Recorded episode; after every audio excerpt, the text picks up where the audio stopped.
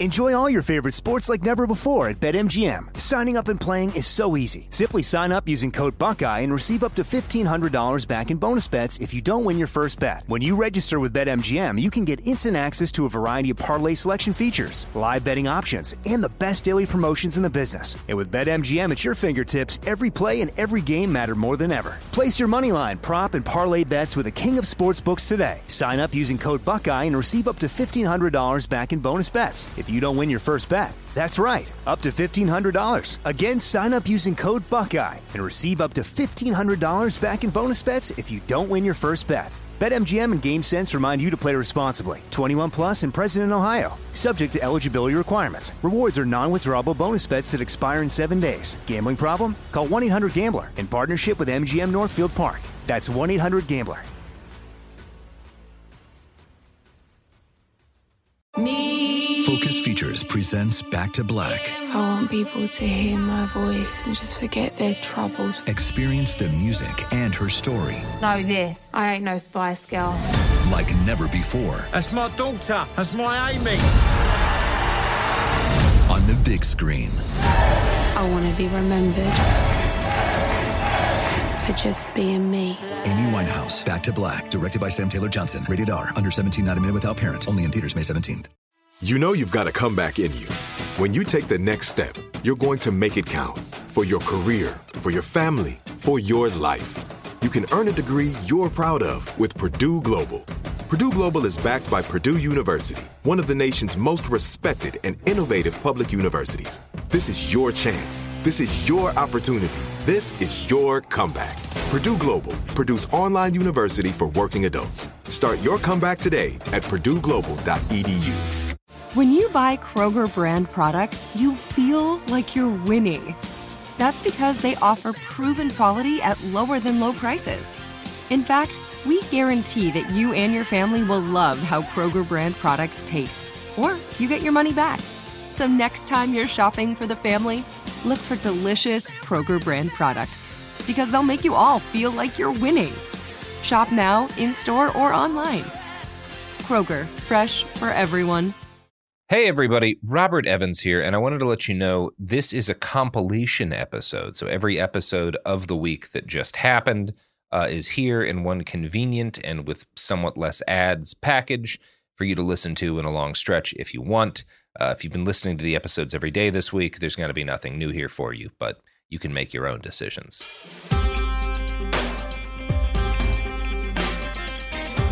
Ah, welcome to It Could Happen Here, a podcast about things falling apart and how to deal with that and hopefully take care of yourself and your people. Um, today, we have a returning guest, Karl Kasarda from InRange TV. Um, now, Karl, every time you and I have, have chatted on a show together, it has been about firearms, which is obviously your passion and specialty. Well, one of your specialties. But today, we're not talking at all about guns. Um, I mean, maybe here and there. But today, we're talking about the thing that is has been your your career uh, uh, for what most of your working life. Fair to yep, say. that's true. Yep. Um, you want to kind of walk through your background here because we're going to be talking about information security and like sort of the future of threats that are going to be like coming uh, throughout like the next few years of our lives. Obviously, this year in particular, there's been a bunch of stories about like Russian attacks on digital infrastructure and vice versa, and that's always like pretty much has been something that's in everybody's back burner since we got the internet, usually through like questionable films with Sandra Bullock. Um, I think Net, that was Net, right? Um, yeah, the net. The, the net. net. Yes, Yes. exactly. Yes, where they somehow hacked a car in 1998 or something. Very. Well, you got to do that when you're flying through cyberspace with your VR helmet on and your, and your gloves, right? Yeah. So, Um, but yeah, you want to walk everyone through kind of what your actual background is in this industry first.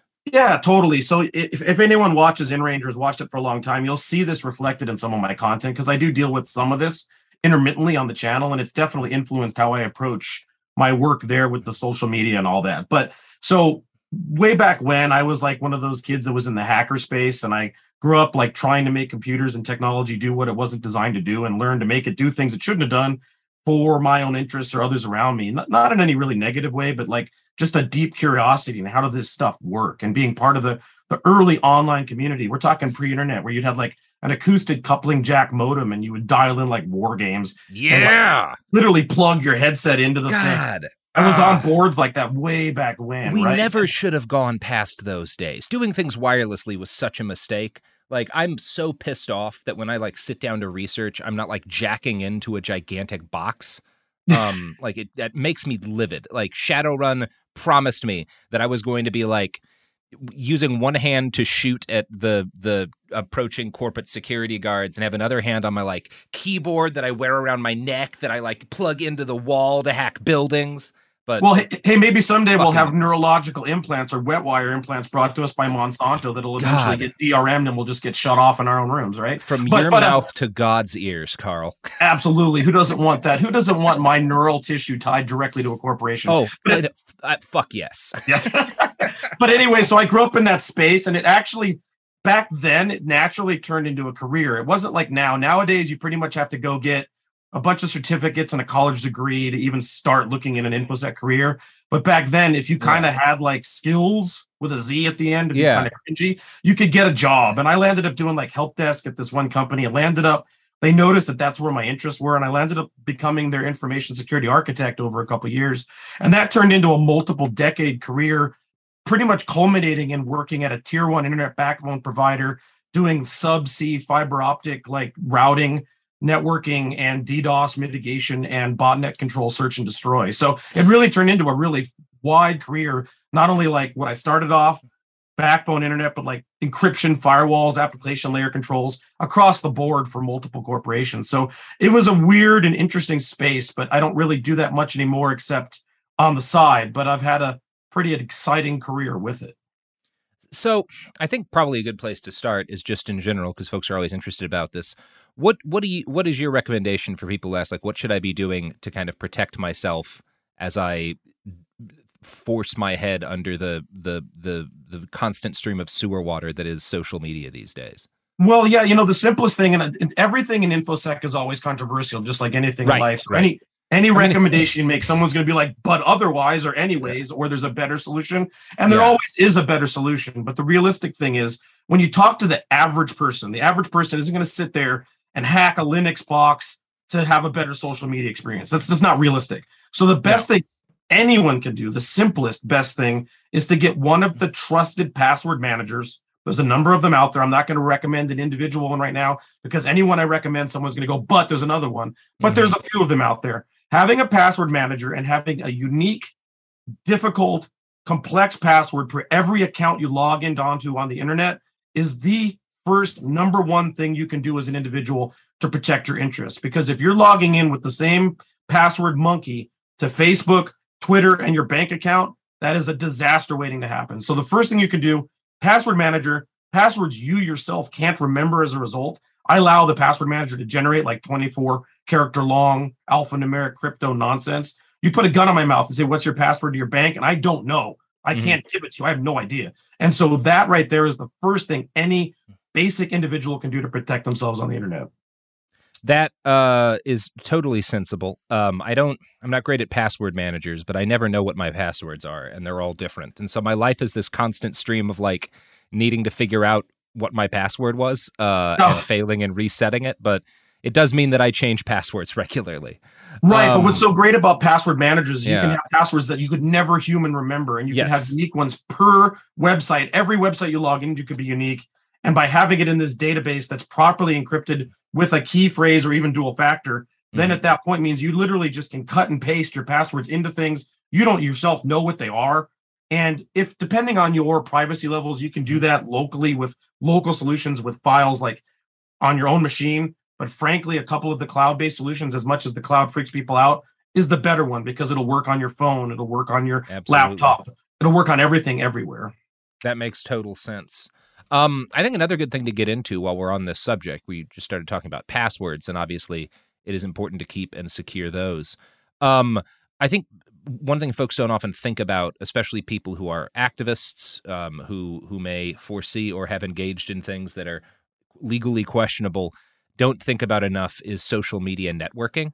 Um, as and by which I mean having social media that like it is possible to to find your other social media by like knowing you know like having the same name in Twitter and on Instagram and stuff. Um, having social media that like can be tracked across accounts. Um, most people would be surprised at how easy it is to do that. A huge Bellingcat, a huge amount of tracking Nazis, tracking even like a, a ton of the what the work I did not do, but my colleagues did to like doc docs Russian like secret service agents and stuff was like oh we found them in you know somebody uh their their boss's wedding like they're tagged in this thing in vk and from that we were able to like find their uh their account on this other site. And like from that like now we have this like map of everywhere they've been for the last like three weeks. And we can like build this social map of their entire life.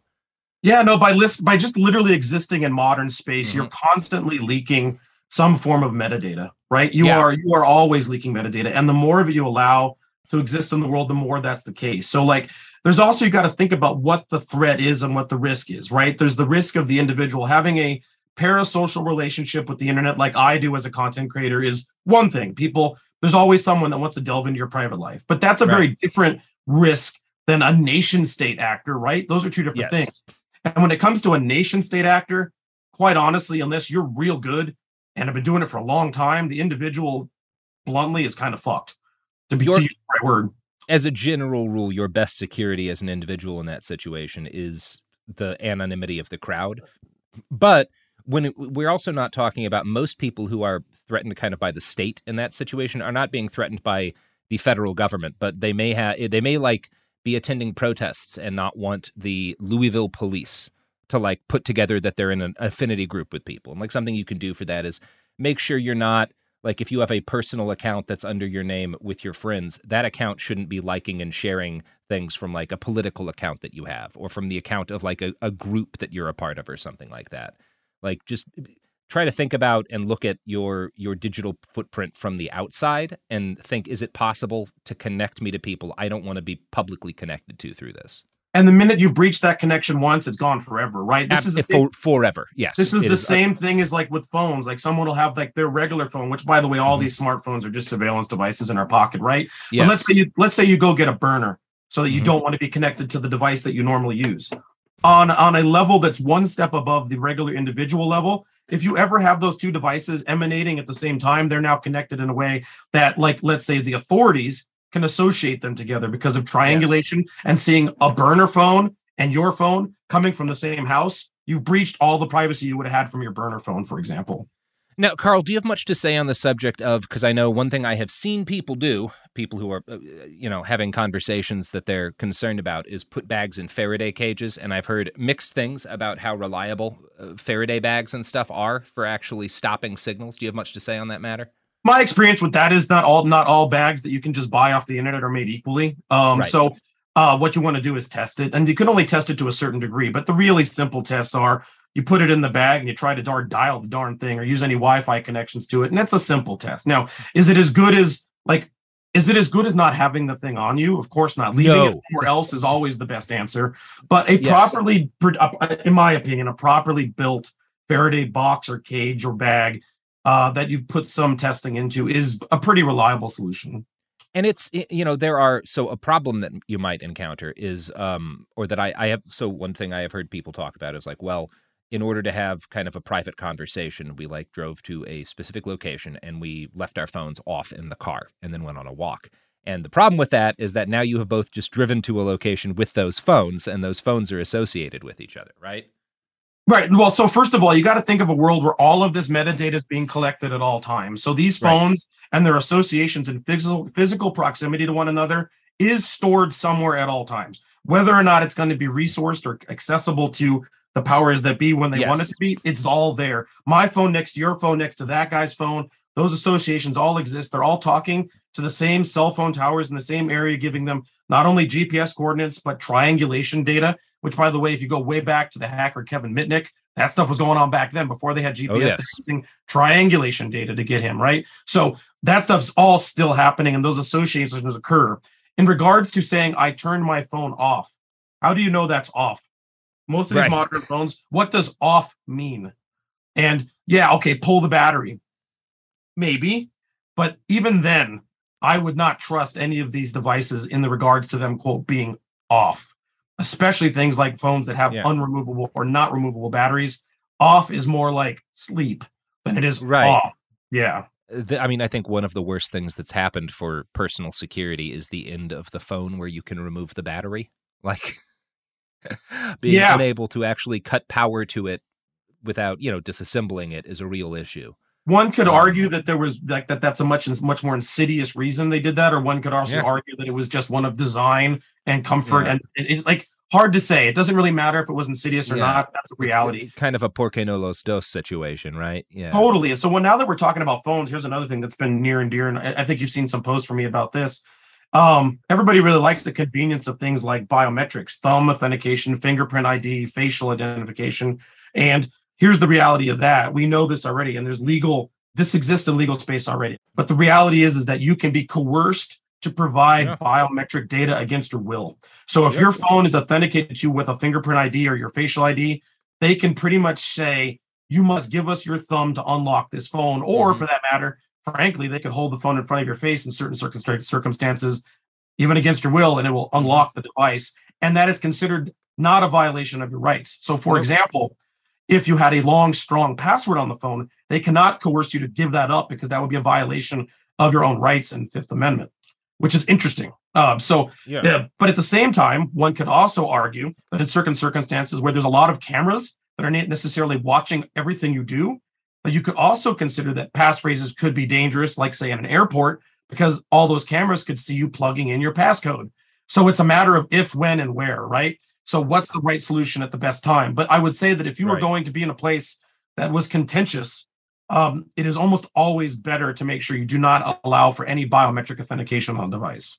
Yes, I never like never turn on don't even like ever have had it in the like ideally you have never turned on facial recognition on your phone. Like even if you like deactivated. I I don't know. I I don't I I really that was that was one of the first I used to be in tech journalism, right? Obviously, I'm not an expert on any of this, but like the the the worst thing in terms of like my personal comfort with devices was when they were like everything's going to read faces and fingerprints now. I don't I don't love that. Um but you know, it's it's inevitable, right? Because it is and I had in the past I I did a fingerprint unlock earlier in my life and I do not have any devices that unlock that way anymore, but you do like the it is more convenient, right? You miss it when you need to get to your phone quickly and you can't do it, but like I don't even I don't even let my phone have just like a four phrase like password anymore. Like it's eight characters for me. It's a little bit of a pain in the ass, but it comes with fewer risks. And one of the things that's challenging to every individual is they have to look at what their threat profile is, right? So, like, for example, um, soccer mom driving her kids to school and stuff, she might be really good, well off with a biometric authentication on her phone, frankly, Yeah. because if she didn't use that, maybe she wouldn't even use a proper four character passphrase. And if she's not concerned about being at a protest, for example, and having some authoritarian take her phone away from her and authenticate to it, maybe she doesn't need to worry about that. But for a lot of us and the worlds we live in, that's a different risk profile, right? We got to think about what our risks are as individuals and what makes sense. So if your passphrase is going to be one, two, three, four, or use a thumbprint ID, for most people, they'd be better with the thumbprint ID. But for someone like myself, no, it's not a good idea. Yeah. And that's um yeah, I, I think that kind of brings us to uh probably the, the last part of this, which is um do you have specific advice on like VPNs? Um obviously I recommend everybody use Signal. I, I I just eh, for messages in general, but like especially stuff that is secure. Don't if you if you like number one, first rule of of any kind of this sort of security, don't ever put anything on your phone ever that's legally questionable if you can avoid it like conversationally like right do not don't send it over a phone if it's something you would not be able to survive having read to you in a courtroom yeah. So for the audience, a lot of the audience may not know what Signal even is, right? So Yeah. Signal is is a is a text messaging alternative. So like for example, on your phone, you've got regular text, or if you've got an iPhone, you've got iMessage. Signal is an end-to-end encrypted solution that you install as an app. And because it's end-to-end encryption, it means that it passes the wire, in theory, not decryptable by the parties that are passing the data packets in the middle. So that's a man in middle decryption, right? So for example, iMessage is encrypted theoretically end to end, but Apple ultimately has the cryptographic keys. So there is, while they might say one thing, there is nothing really preventing them from being man in the middle and being able to read the message in transit from A to B. But if the keys are stored on your device, which are then protected with your passphrase or whatever your authentication mechanism is, and those keys are not archived or kept by some hierarchical man in the middle authority, if it's done right, which Signal is done pretty well, it means that your data in transit is probably not decryptable. And that's why Signal is a good solution. And it's a good one for the average person. Install the app. It works just like text, me- text messaging, but you can have a pretty good level of knowledge that the data you're passing is not being decrypted or caught in transmission or in the path. So I, I would say get get signal um it's it's your best bet right like and again we said i said you know you don't want to ever say anything over a phone that is something that could get you in trouble but also like life is life and that's not always realistic for people in certain situations. So again signal is your best bet. Nothing is perfect and again if you're putting it on your phone there's a number of things that could go wrong every single time you do that but um that that's one of your better things that you could do and then of course we talk about VPNs yeah so so VPN to those like I'm just going to go with the basic levels because I don't necessarily know the level of knowledge that people are listening VPN is a virtual private network so yes. what that is is you connect to this virtual private network and it passes your data through an encrypted tunnel to an exit point somewhere else on the internet in theory masking the source and origin of your uh, request so like for example let's say you were looking up something on the internet that you didn't necessarily want people to know you're looking up. Yeah, like let's say you're researching the truth about the assassination of President John F. Kennedy by Bernard Montgomery Sanders. Um, and you know that the NSA is looking for truth seekers who are who are finding out the reality of that situation. You know, you don't necessarily want them to know that you have have become pilled. Right. So if you were to do this from your computer at home, what would happen is to people that don't know how this all works, you would be coming from an IP address that's associated with your account that you're connecting to, whether it's Verizon or Comcast or whatever. And you go and search up that truth, and the NSA finds you with a keyword search for JFK and the truth. And therefore, because of that keyword search, they go to Comcast or to Verizon and say, Hey, we are requesting you tell us who did this search they will get them essentially a request that's a legal request for information, and then Comcast or Verizon will provide the NSA. This is the IP address and account of the person that did that. What VPN does is you connect to the VPN service first. The connection from your machine to the VPN service is then encrypted. Now, does the VPN service know your IP address? Yes. But when you actually type in that information or go to the internet to request that data, it actually goes through the VPN's private tunneling network and egresses from somewhere else on the internet, thus masking your actual IP address and, in theory, your origin of source. Now, that's not 100% true, but what that does is mean that if someone, if say the NSA wanted to know who was doing this truth search, they would then find an IP address that actually came out of, let's say, Joe's VPN service, mm-hmm. and they would have to go to Joe's VPN service and go, we noticed this emanated from your network. Who did this? At that point, you have to trust Joe's VPN service to not disclose their account information about you. Mm-hmm. So, what you've done is you've changed it. We know that telecoms will communicate with the government or whoever if they need to. They always will. Yes. They have to. You don't necessarily know if Joe's VPN service will. You've changed your trust model from your telecom to your VPN service. So if you're going to pick a VPN, you have to do a little bit of research to know that it's a trustworthy resource that won't just give you up at the lightest form of uh, interrogation. Yeah, and none of them again, there's nothing perfect and often like we did find out what was it last year that one of popular VPN was like run by the feds. Like it's yeah, yeah that's not an impossible thing. um, I know a lot of folks, particularly journalists, use Proton, um, which is I think based in Switzerland, and you will get given up if you if the Swiss government is angry at you, right? you brought up a very good point. Yeah. Uh, services that, ex- that exist outside of the CONUS, the continental yeah. US, mean that they are under different legal mm-hmm. jurisdiction than ones that exist wholly within the CONUS. Yes. So as a result, if something from the United States government comes as a request to the Swiss company, there's a much like like higher yeah. chance that a Swiss company would be like, we don't really care about your request. Yeah, so that's worth considering. Yeah. Also, think about this. This actually works in reverse, and I don't want to get too deep into this. But when you're working at a tier one internet backbone provider, you should know that sometimes traffic strangely gets pushed offshore and then back to the United States for analysis that would normally be, let's say, not necessarily constitutionally legal in the United States. Yeah. So there's a lot of shenanigans going on. Yeah, and again, uh, like I, I think Proton's generally a pretty good service. I've had no problems with it.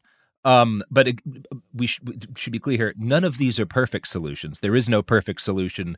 The only perfect method of digital security is not putting things on the internet or like through you know mobile networks and stuff. Like that is if it stays between you and someone else, um, that is your best bet of it not being you know intercepted or something. A conversation that you have in the woods without phones anywhere near you is the most secure kind of conversation.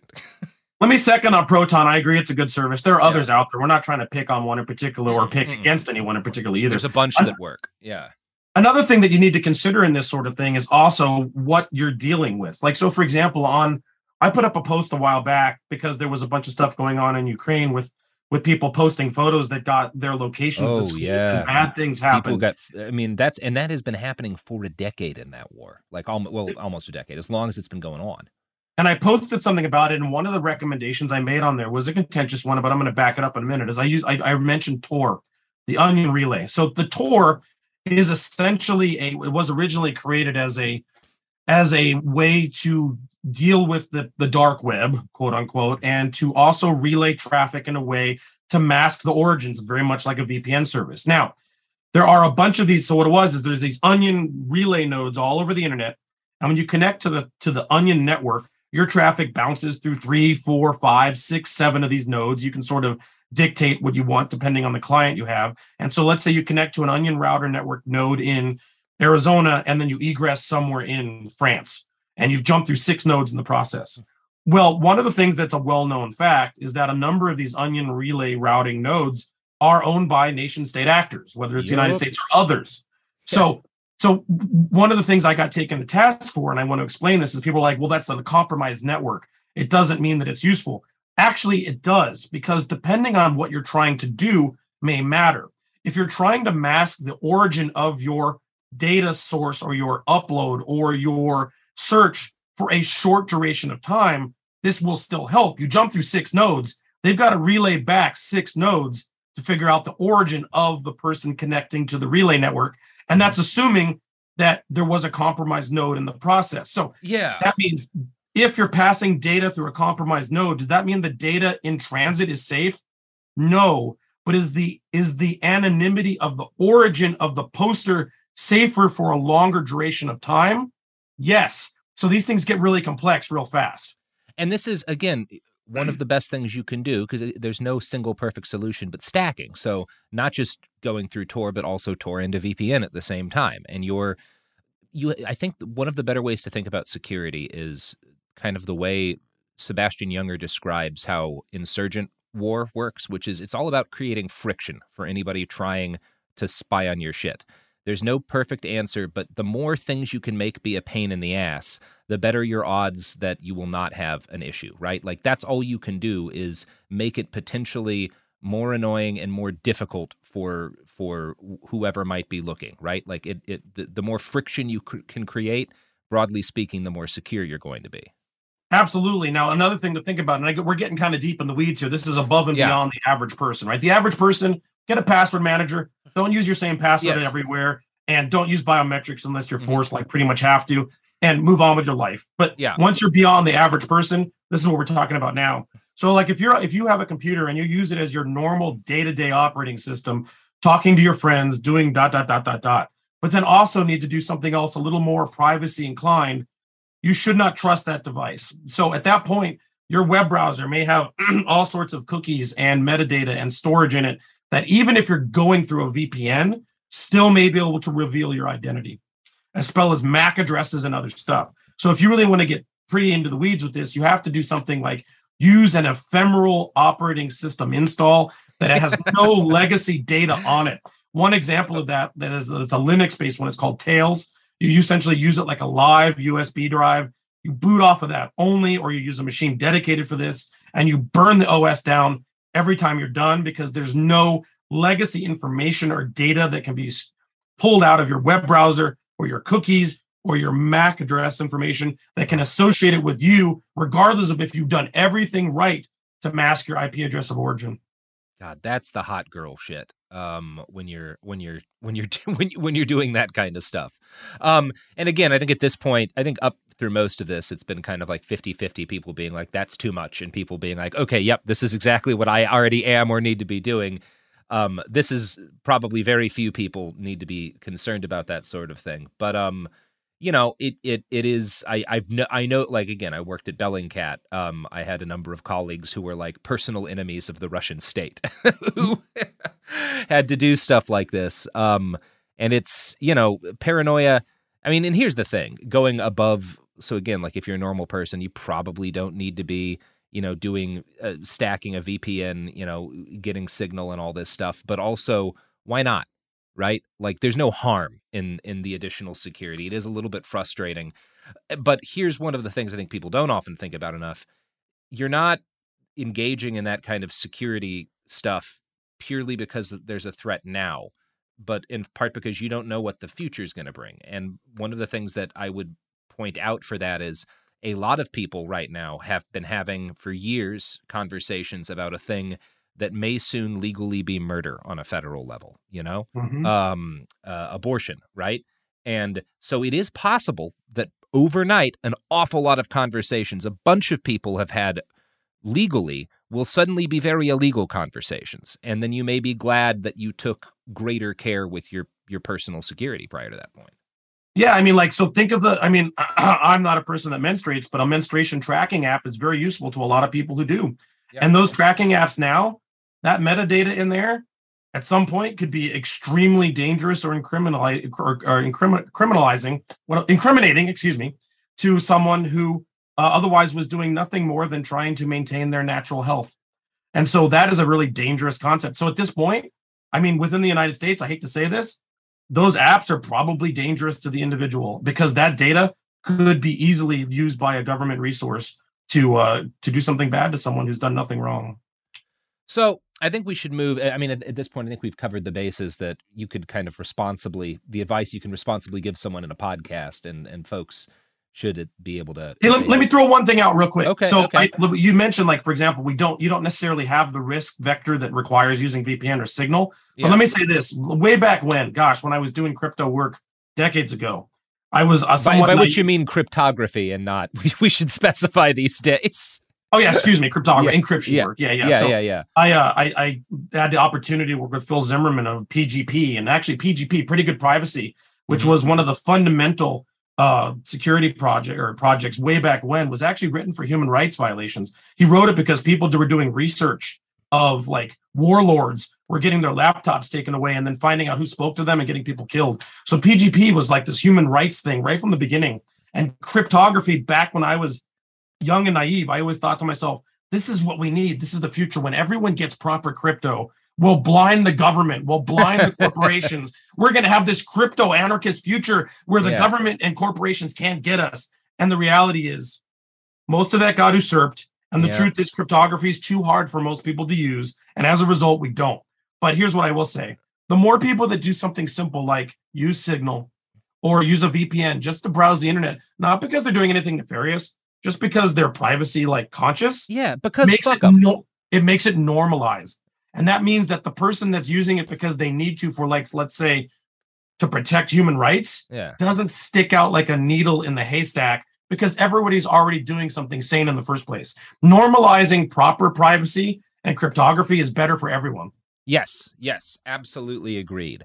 This is a nice segue because you were just talking about the past and how beautiful and bright it seemed. Um, let's talk about what you see as kind of the future of info security threats.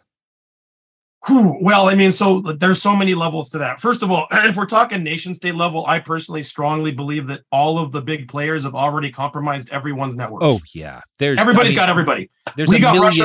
Russia's got us. There, right? China's yeah. got us. We got China. Anybody right now could go in and pretty much fuck up the grid on someone else like that. Yeah. And There's a yeah. And that's not actually the least that's that's safer than other possibilities like because there is a level of, of mutually assured destruction there where it's like yeah man Russia could take down the grid but like that wouldn't be good for them and vice versa you know Yeah, no, true. So the reality is though everybody's in everybody's network.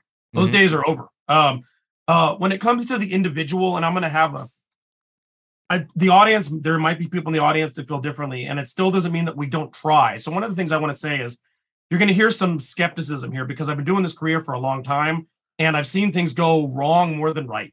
And so, in that regard, this is going to sound kind of cynical, but when it comes to the idea of individual privacy, in my opinion, with the exception of when you're taking a very active effort in something very specific that you want to keep private, because that's something you're working on personally, the reality is individual privacy is dead and gone, Yeah. and we're just starting to smell that corpse. Um, Uh, whether it is credit card data, transactions, your cell phone history, your phone numbers, what you've done on the internet, what you've done on social media or not done on social media, whether you have an account on Facebook or not, doesn't even matter. The metadata and the trail you're leaving behind you is all aggregated, all of it behind big data corporations, all of it compromised, all of it searchable. Even stuff the government has on you has been sold to large corporations because I can tell you that some of the data that they kept for, like, let's say DMV or MVD, they decided to sell it off to a corporation and they themselves access it through a third party when doing research on you. So, all of that big data, there's a law of physics. The more you aggregate, the more it'll get compromised. um jeez I'm sorry, that's the truth. No, no, no. I mean, yeah, you're you're you're like it's this uh there's this frustration because I I can remember the days when the the privacy uh, hounds and I don't say that in a negative term were like warning everybody about hey, you don't want to be aggregating all of these different social media things together. Hey, you don't want to be using all of these services. Hey, there's actually some like real downsides to like all of what's happening like part of why things are so cheap on Amazon is you know that that your data there is is one of the assets that they have and um those people were absolutely right and they they lost harder than anyone has ever lost at anything like That's true. So, like when yeah. I was back there at that company doing all that cryptography work, Mhm. we were trying to give crypto like to the average general population and for the internet. I had this, like I said, this naive view of like the future that was going to be Yeah. this place where we're going to have the internet where everyone was connected and it was going to be not only would we have personal privacy through cryptography, but we would be able to transfer information to one another in a way that would make the the shenanigans impossible. Well, to some degree, that's been true. We've seen some of that. But to another degree, we also have Snowden dropping the bomb on revelations about what the government has done to the individual and how they've broken the law with all of our privacy and data. And what came of that? A man in exile in Russia and pretty much fucking nothing yeah right? Nothing. And um, I was sitting at a DEF CON presentation where General Alexander was on the screen talking about what they weren't doing while Snowden was dropping revelations proving him to be lying. And nothing comes of it, right? Nothing really comes of it. And one of the things that's so real, and so whether it's the tribal level, your neighbors across the street, or the internet tribe, we as a people in the aggregate are always willing to give up our rights to something bigger for convenience. And we've done that. And it's called Facebook and Twitter Yep. And social media. And in the process, what was going to be an amazing resource has become the trap. uh it's such a I, it, it's because you know I, you know Garrison I I my my friend who is much younger than me um has grown up with the internet being being what it is now right like this this kind of like nightmare trap you know that that's sucking us all in this like giant squid that has us in its tentacles um and it's i get i sometimes like dissociate talking with them about certain internet things because in my heart it's still the promised land Yeah, I wish I I guess my I, I wish I felt that way. It doesn't feel like that way to me anymore, to be honest. I don't I mean, it's it's hard. not right. Like, in uh, what I mean that in like sort of, I have this. I don't know. I've never entirely been able to like let go of the vision of like, oh, it could have been. There's so many things it could have been. Um, well, it's like you know, it's like all technology. Anything can be Yeah. weaponized, right? Right. And like an AR-15 can be used for good or for evil. A Yep. knife can be used to make a beautiful meal or to commit a murder. Right. And the internet is technology and it has been weaponized. It's been weaponized against us. But at the same time, if we just turn a blind eye to it and then not learn how to use this technology to our advantage, we're allowing them to do that unabated. And that's where like the kind of hacker mindset comes from, which is like, how do I make this thing do what I want it to do for me while not letting someone else do it for them? And unless we take control of the technology for ourselves, like I said earlier, normalizing using Signal and even basic VPN and cryptography, then we're just giving it up. We're not even making it a challenge. We're just like, here you go, have it. And uh, that's something that I think that's more important as a community. Maybe as people grow up on the internet versus seeing it becoming something that I saw become something, maybe either A, they'll just accept, which I hope isn't the case, that the reality is privacy is dead, or maybe they'll approach the internet differently than, say, someone of my age did, where frankly we kind of messed up and we didn't realize that primrose path was actually a trap. And that's a like that was a mistake. And maybe we can kind of like evolve beyond that but like you were asking where is infosec going now? I i don't have good notes for that like when i first started working in the career it really felt like a great thing we were doing important stuff we were doing ddos mitigation we were going into hospitals and making sure that insulin pumps weren't compromised as a ddos host believe it or not hospitals are infosec nightmares and we were doing stuff that felt good. And then later in the career, I realized, wait a minute, I'm not doing anything to secure anybody's personal information or make the internet safer. I was just protecting some corporate coffer. And the reality was that the private information that we were supposedly protecting, the debate would turn into calls, which was what's more expensive, losing the data or the lawsuit for losing the data? Mm-hmm. Literally, those were the conversations in corporations. And those are the conversations that corporations have now about each and every one of ours personal information. Now, when you when you think about because uh, so I obviously I'm in a different uh, was in a different field, but when I was doing a lot of the research on terrorism that I was doing, I had these things that were like sort of the this kind of attack is going to happen at some point. I feel that very much about like um drones. There's going to be like a mass killing of of civilians not in a war zone by a civilian weaponized drone at some point in the not too distant future. It's going to happen. It's going to be done. It's absolutely an inevitability. Yep. Um, that kind of stuff. Do you, what are when you think about kind of the the digital equivalents of that? Like, what are you looking towards?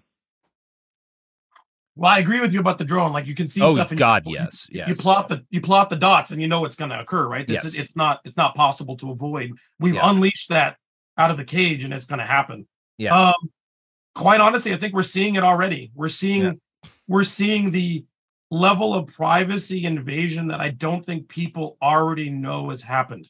Like I know some of us realize that. And we talk about it, we rant about it. But like mm-hmm.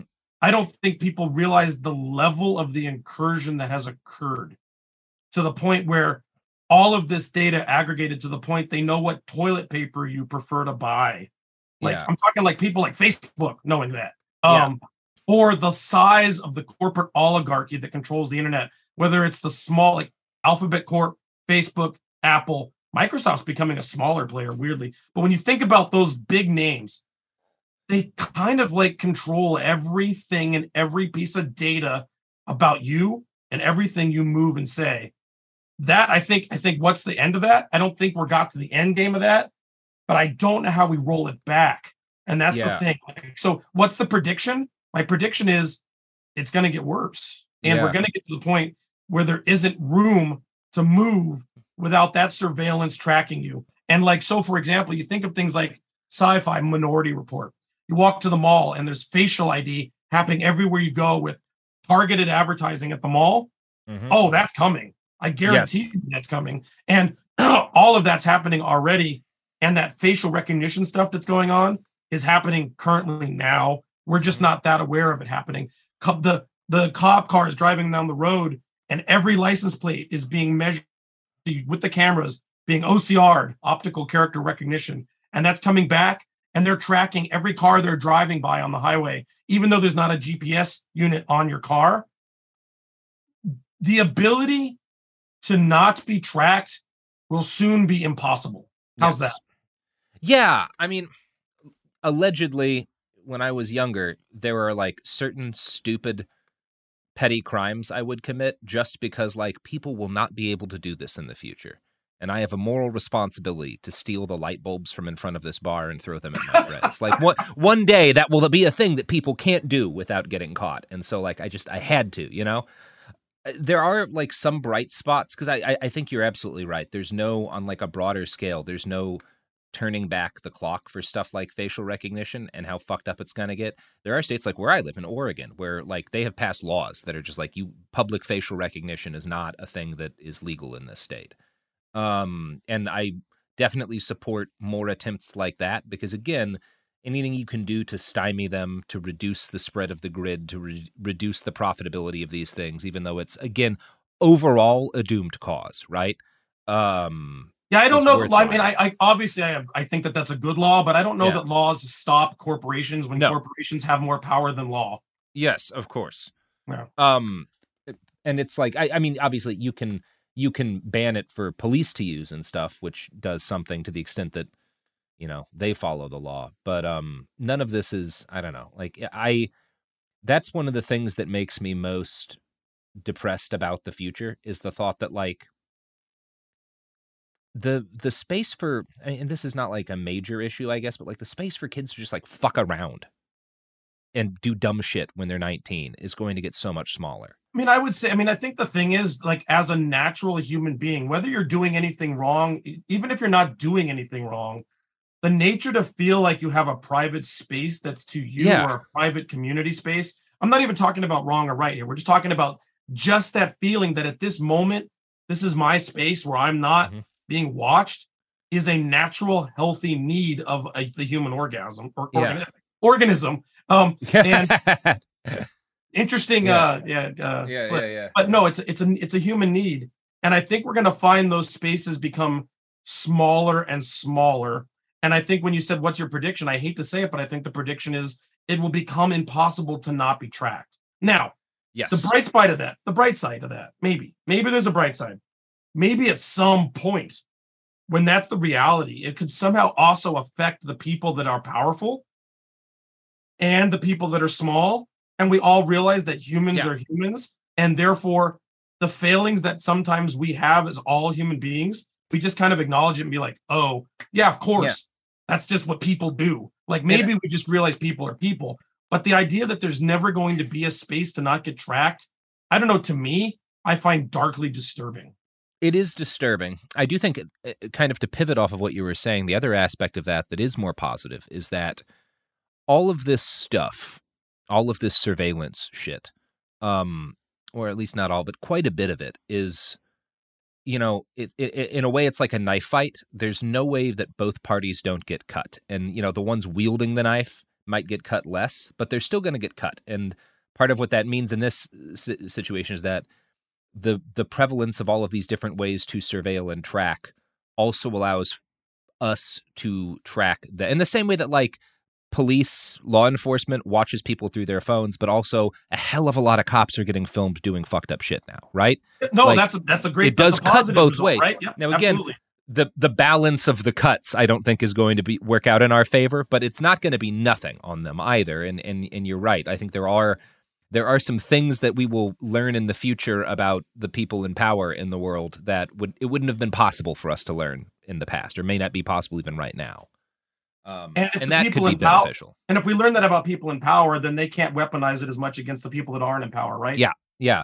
You know, one thing that I'm because I'm I'm thinking a lot about the fact that a bunch of folks in the uh, reproductive health care industry have pointed out that uh, right wingers have started using drones uh, to follow people home from like Planned Parenthoods or follow them to their cards to like build databases of people who are going to places to potentially like do that kind of reproductive health care that these folks don't think should exist.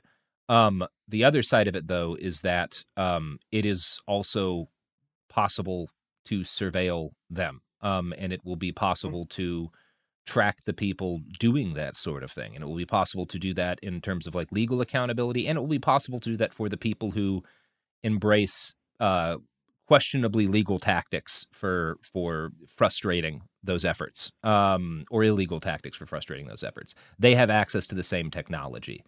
Um, and again, it's it's it is a knife that will cut everybody. Um, and I guess that's better than just one person getting cut in this situation. That's that's the concern I have, right? I agree with that. Like I said, technology goes it's a weapon and it's weaponized in all directions depending on how you use it for good or for bad. And so this is the same place I come to when it comes to the gun control argument. I mean, Yeah, are there things yeah. we can do? we did get to guns. No, no, but no, it's Yeah, the same. No, the reason I'm saying no, it's I the same. Mm-hmm. problem, right? Because if we allow only one side to have all of the control and power and understanding of the technology, then we at ourselves are at a huge deficit. We cannot defend ourselves or fight back. So when it comes to this kind of data and technology, knowing the basic fundamentals of what you can do to protect yourself, understand the reality of what the surveillance state or a corporation is, and then doing your best to not make it easy for them is at least one step forward. But if we don't own this technology, if we don't own the tech, someone else will, and they Yeah. will use it against us. It's as simple as that. And like, there's super simple stuff. Like I was going to bring this up, but like, I, you can't see video because it's a podcast. But like, there's these cool glasses from Doctorow called Reflectacles that I'm showing you, Robert. And Mhm. they look like regular sunglasses, but when you put them on, they do they reflect IR light and actually mess with cameras in a way that your turns your giant face into a ball of light. That's so you awesome. can wear these. You can wear. They're called reflectacles. You can wear Yeah. them and just walk around the mall, and all the cameras get blown out by your by your glasses. Like See, doing that just because you can is kind of fun. That's the hot shit. That's Yeah. the shit I was promised that that at least does exist. It's not everything I had hoped it would be in terms of its ability, but it is like that kind of stuff rules, and I will be picking up a pair of those. Um, well, we should probably close out. I did want to note because I mentioned this. Um, I got something a little wrong when I was talking about the facial recognition ban. Um, it is an, an an ordinance in the city of Portland itself. Um, it's the first city that has done this, and it prohibits the use of public facial recognition technology by all private businesses in the city. Um, so that is the scope of the ban that ban that exists in Portland. I recommend looking it up. It is the kind of thing that I I would support everyone pushing for in their city.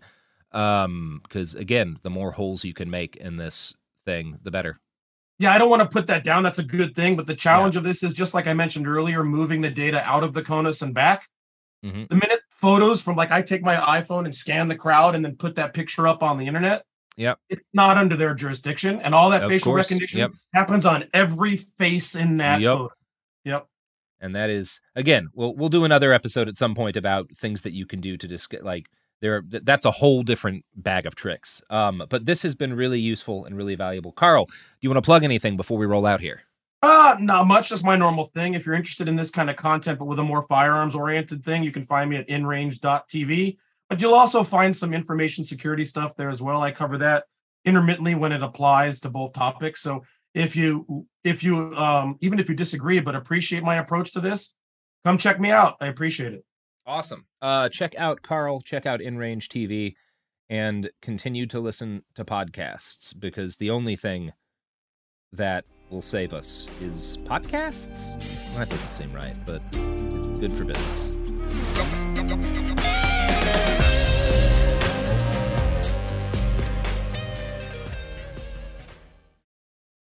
Enjoy all your favorite sports like never before at BetMGM. Signing up and playing is so easy. Simply sign up using code Buckeye and receive up to $1,500 back in bonus bets if you don't win your first bet. When you register with BetMGM, you can get instant access to a variety of parlay selection features, live betting options, and the best daily promotions in the business. And with BetMGM at your fingertips, every play and every game matter more than ever. Place your moneyline, prop, and parlay bets with the king of sportsbooks today. Sign up using code Buckeye and receive up to $1,500 back in bonus bets if you don't win your first bet. That's right, up to $1,500. Again, sign up using code Buckeye and receive up to $1,500 back in bonus bets if you don't win your first bet. BetMGM and GameSense remind you to play responsibly. 21 plus and present in Ohio. Subject to eligibility requirements. Rewards are non-withdrawable bonus bets that expire in seven days. Gambling problem? Call 1-800-GAMBLER in partnership with MGM Northfield Park. That's 1-800-GAMBLER.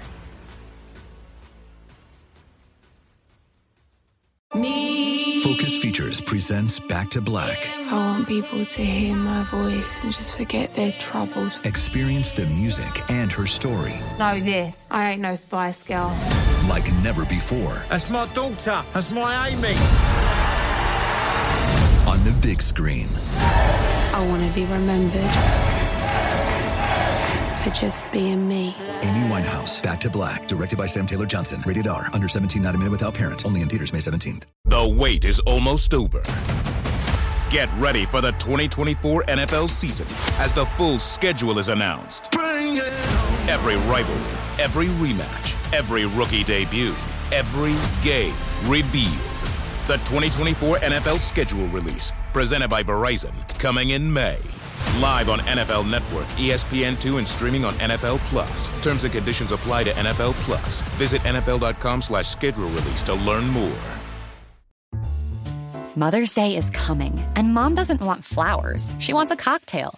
Here's a hint. Get mom Bartesian. It's the countertop cocktail maker that creates your choice of over 60 premium cocktails in less than 30 seconds, each at the touch of a button. Flowers die. Happy hour comes back every day. So get mom the machine that makes amazing cocktails with real fruit juices and craft bitters. Best of all, get $50 off a Bartesian premium cocktail maker with the purchase of one pack of cocktail capsules. So, instead of getting mom a reason to fill a flower vase with water, get mom the easiest, fastest way to fill her glass with the floral notes of gin. The best cocktails are premium cocktails, and the best day to get it for mom is Mother's Day, because you can get $50 off now for a limited time. Visit B-A-R-T-E-S-I-A-N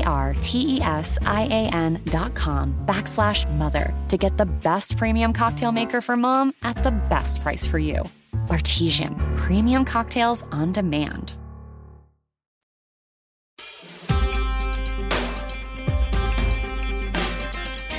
Oh, it could happen here. Um, is the podcast. We're talking about things falling apart. And you know, a place where things have uh, fallen apart a bit is uh, large chunks of Ukraine due to a Russian invasion. Um, and, you know, we've chatted about this a bit on the show. We've had some interviews with some folks who are living and fighting over there. And today we're going to talk with Jake Hanrahan, a friend of the pod, um, who has been over a couple of times this year, including since the more expanded conflict began, and has just released a new documentary on the Popular Front YouTube called Ukraine's Anti-Fascist Football Hooligans Fighting the Russian Invasion. Jake, how you doing? Hello, mate. Thanks for having me back.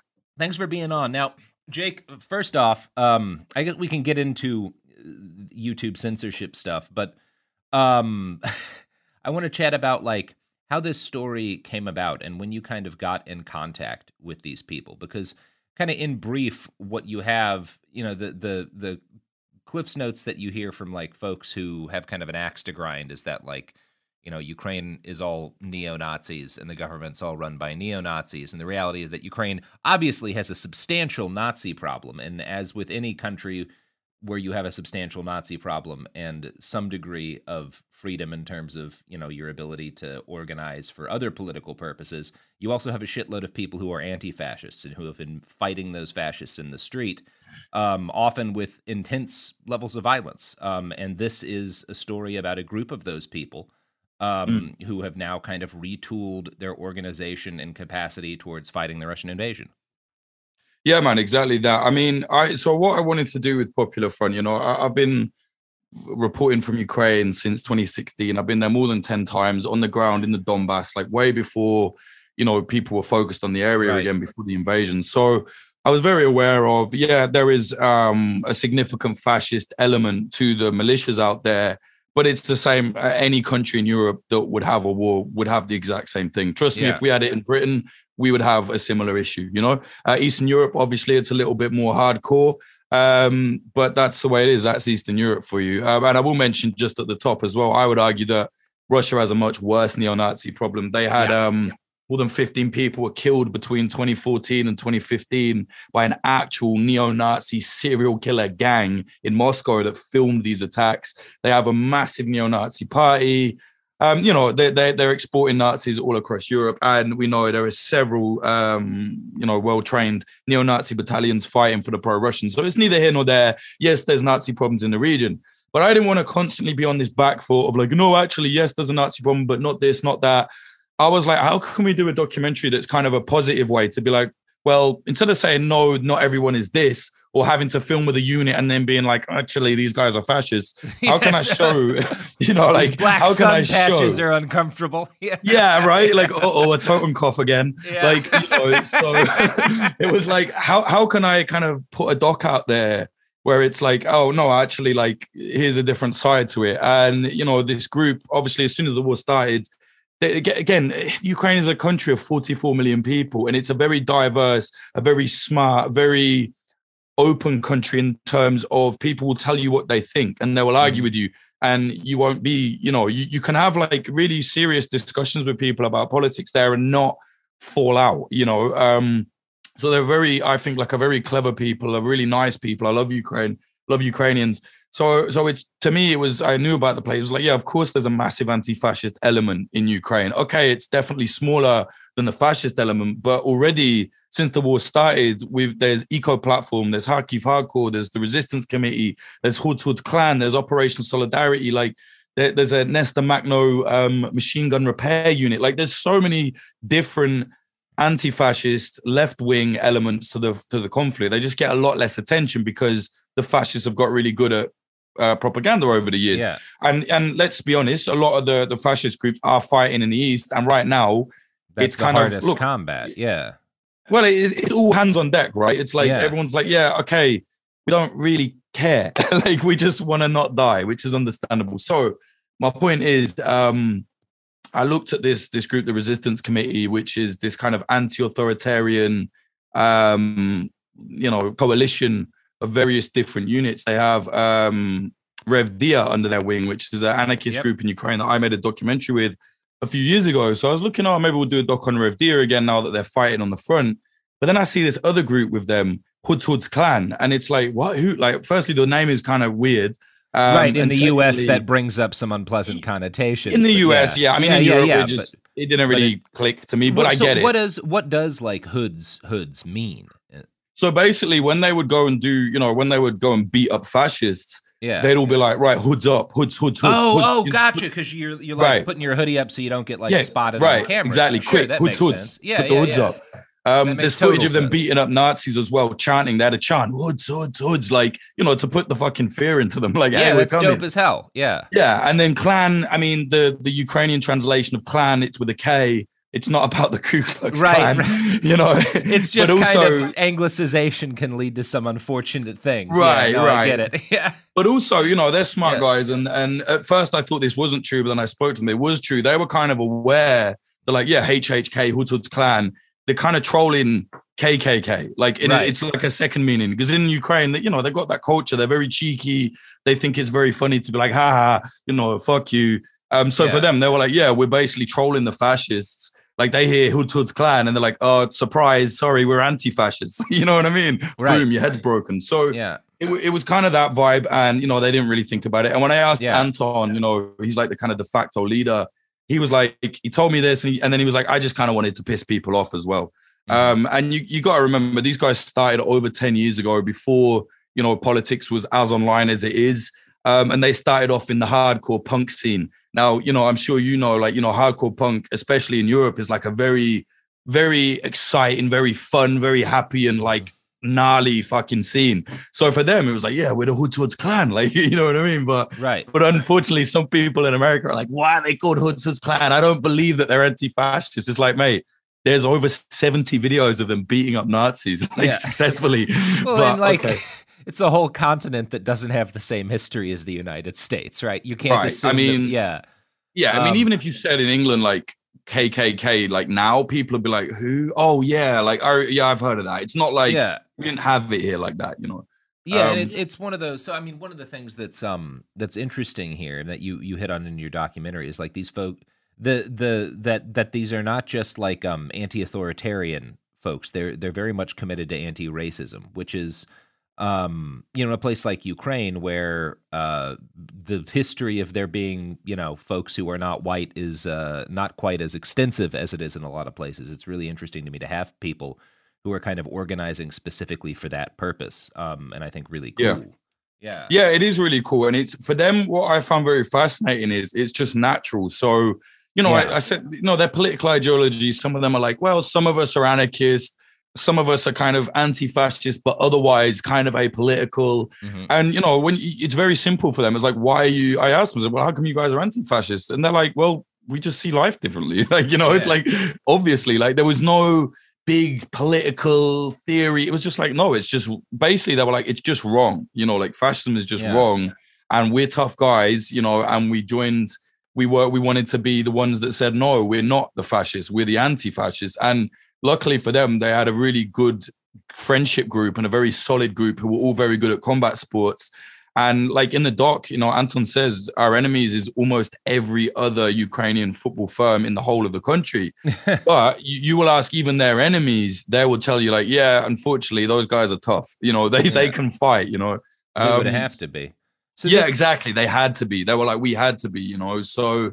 I mean, I, I doing my research, I found um, a kind of an, a fascist football ultras forum in Eastern Europe that banned any mention of Hoods Hoods clan and it kind of boiled down to the fact they were just so embarrassed that so many of the fascist groups were getting beaten up like by by anti-fascist and often outnumbered. You know, it even got to a point where Hoods Hoods clan weren't allowed to, they wouldn't even talk to them to, to do like arranged fights anymore in the field. So instead of quitting, Hoods Hoods clan said, okay, then when we see you, we'll just beat you up in the subway, we'll beat you up in the street. Like, you know, and a lot of people might say, oh, well, this is violence. For me, the football hooliganism side of it, I don't see an issue with it personally. I mean, they're not attacking anyone innocent. They're not attacking bystanders. It was all very contained. It was all very, you know, it was that was their thing, you know. So that that to me is is whatever. And when you, are talking about neo-Nazi groups that were, I mean, in Ukraine, they, they've stabbed up the Roma community. They're destroying LGBT events. Sure. And you know, Hoods Hoods clan were just like, nah, we're not about that. We don't, we don't think you should do that. And so they formed, and for ten years they were fighting. Um, but now they have called a truce because they're like, you know, Anton explains in the doc. He says, look, the, there's a bigger problem now because Ukraine is actually not a Nazi junta, as the Kremlin says. It's actually quite easy to kind of, you know, it's a very small subset in the in the relative size of the actual military. So, you know, it's actually for them, they said, well, yeah, it makes sense. We put all our other political differences aside because this is way bigger. You're talking about one of the most powerful militaries on earth invading our country and killing our people. I mean, we've seen the massacres in Bucha, in Irpin. Um, you know, people killed, civilians, hands behind their back, executed in the street. Um, 30 of the people killed in Bucha were children. Yep. Like, you know, this is just insane. So for them, they were like, yeah, we, we can we can call a truce. You know, we don't like them, but right now we're not going to beat each other up on the front line. Um, but I think it really kind of shows the testament of, of how serious Hoods Hoods clan are about the anti-fascism that even whilst in the truce, most of them actually still joined the the resistance committee, the anti-authoritarian groups. So they're not yeah. just directly next to fascist battalions. But again, you know, a lot is changing out there in the front now. I, I th- yeah, I don't know. Anton said to me, he was like, "I'll be honest with you. Like, we didn't put this in the doc. He said, I'll be honest. I think after this war, a lot of these far right guys might change their mind because now we see what totalitarianism brings death. You know what I mean? Whether that whether whether that's wishful thinking or not, I'm not sure. But you know yeah. what I'm saying? Because obviously, like the, I mean, I, I, I would obviously I would hope that that's that's what happens. But the, I tend to doubt it. But yeah, yeah the, the thing that scares me, of course, is there's just as at least as much a chance that you know they get more powerful um, yes. which is again part of why it's important for folks like hoods hoods clan to be organizing and and getting weapons and being prepared because like mm. Yeah, so that if that conflict comes after the war, you know, you don't want the fascist militias to be the best uh, armed and most organized. Yeah, and and this is the issue, you know. But I think mm-hmm. for them, it's like okay, we'll deal with that when it comes. You know, like I, I right. think they're very aware that this war is going nowhere. You know, and you know they yeah. say in our doc, "Oh, we just want to go and kill Russian pigs." I mean, mm-hmm. you know, what they mean is I mean, some people were like, "Well, that's really bad." I was like, "Mate, you're talking about they're they're they were in man. Yeah. It's a war, right? they were they were guarding the areas where yeah. the massacres happened. You know, yeah. Hoods Hoods clan got shelled trying to get civilians out of Borodianka when Russians were shelling. You're talking women and children. Yeah, I, am surprised they said that mildly. you know, like yeah. yeah, like you know, it's a war, man. It is what it is. And also, they're football hooligans. They're right. wild people. You know. Yeah, it's it's um. I mean, it, that is kind of interesting, though. I I'm, I'm curious. Um, do you have kind of a uh, an assessment of of what kind of numbers they're looking at, like how many folks they've actually got in the field on a regular basis? Yeah, so the resistance committee is I don't know, like fifty to hundred right now. Hoods Hoods clan they have like maybe twenty to thirty of their guys in that group, but then they also have other people um, that join different units in the East. So they were like already military. So they didn't have to go, you know, form a militia. They just joined the military. So there's like quite a strong Hoods Hoods clan um, mortar group. Um, and I know that. So, so one of the footage we included in our documentary where um, a Russian tank gets blown up, like very close quarters. He gets hit with a javelin. He's like 100 feet away. That was a Hoods Hoods clan attack. That was one of their guys doing it, you know? Yeah. So, yeah, so there's, they're all over the place. Um, unfortunately, due to various bureaucracy within the territorial defense, I do think that the resistance committee might have to split up to actually get to the front. You know what I mean? Like they're they're probably going to have to join other units because there's some issues that the you know various people they're just not sending them out there. It's not because they're anti-fascist or anything. It's nothing to do with that. It's it's because you know it's corruption, man. There there is there's some corruption emerging. Some some commanders just want to sit sit around and not actually have to go to the front. Um, whereas you know the fighters themselves are desperate because they're like you know our people are dying. We want to avenge them and we want to stop it. So, you know, right now, Hoods of Clan are essentially on their way. They're doing a lot more training right now. They've been given the go ahead. Yeah, they're going to the East. Um, and as far as I know, they're, they're kind of en route, obviously stopping off doing training. I think they have an RP, they're going to be an RPG unit. So they'll be at very close quarters. You know what I'm saying? So Yeah. it's going to be gnarly for them. these guys, as you stated, all kind of started out as a friend group, right? Like they weren't. This isn't a political party. These aren't like fought, pri- th- these guys didn't start as ideological comrades. They were like buddies who were into the same team and into the same kind of combat sports. And now they're, Yeah. you know, they're going to be. Some of them are going to be dying in front of the others, which is like a a a, a, a difficulty. I think. Um, I'm I'm interested in kind of how uh how are they actually organizing sort of in the field or is it just as i've heard of, of a number of like militia units kind of along the lines of the ukrainian military or have they have they kind of adopted different organizational styles in their their hoods hoods units as befits sort of like their unique kind of uh, origins Yeah, that, that's a good question. Well, I mean, it's kind of tricky because essentially they're, you know, I, gue- I guess they formed as a militia. You know, as soon as the war started, they got guns. But then, you know, Anton was like, we have everything from the anti-fascist networks, everything we need apart from the weapons. So they had to sign up as a part of um, the territorial defense to get weapons. So they're under the territorial defense, as are you know a hundred other different people that did the same thing. right right Um, so luckily for Woods Clan, I think because they're so close friends, I mean, you can see it in the doc. You know, I, I even the subtitle of our doc is like, you know, this is a film about friendship, um, violence, and resistance, because that's essentially what it is. You know, Yeah. so they're very close friends. So commanders have recognized that that yeah, this is a group that is disciplined as well. A lot of them are straight edge, which is actually a discipline in itself. You know what I mean? Um, so they're very well disciplined. They're very good. You know, the training's very good. They know what they're doing, but they have like a commander that is from the territorial defense, if you like. It's not he's not Hoods Hoods clan. He's he, they've been assigned a commander sort of thing. Um, so they're being taught just the same kind of tactics as anybody else. As they're an RPG unit, I think you know there'll be a lot of close quarters stuff, but they're just doing a lot of um, a lot of arms training.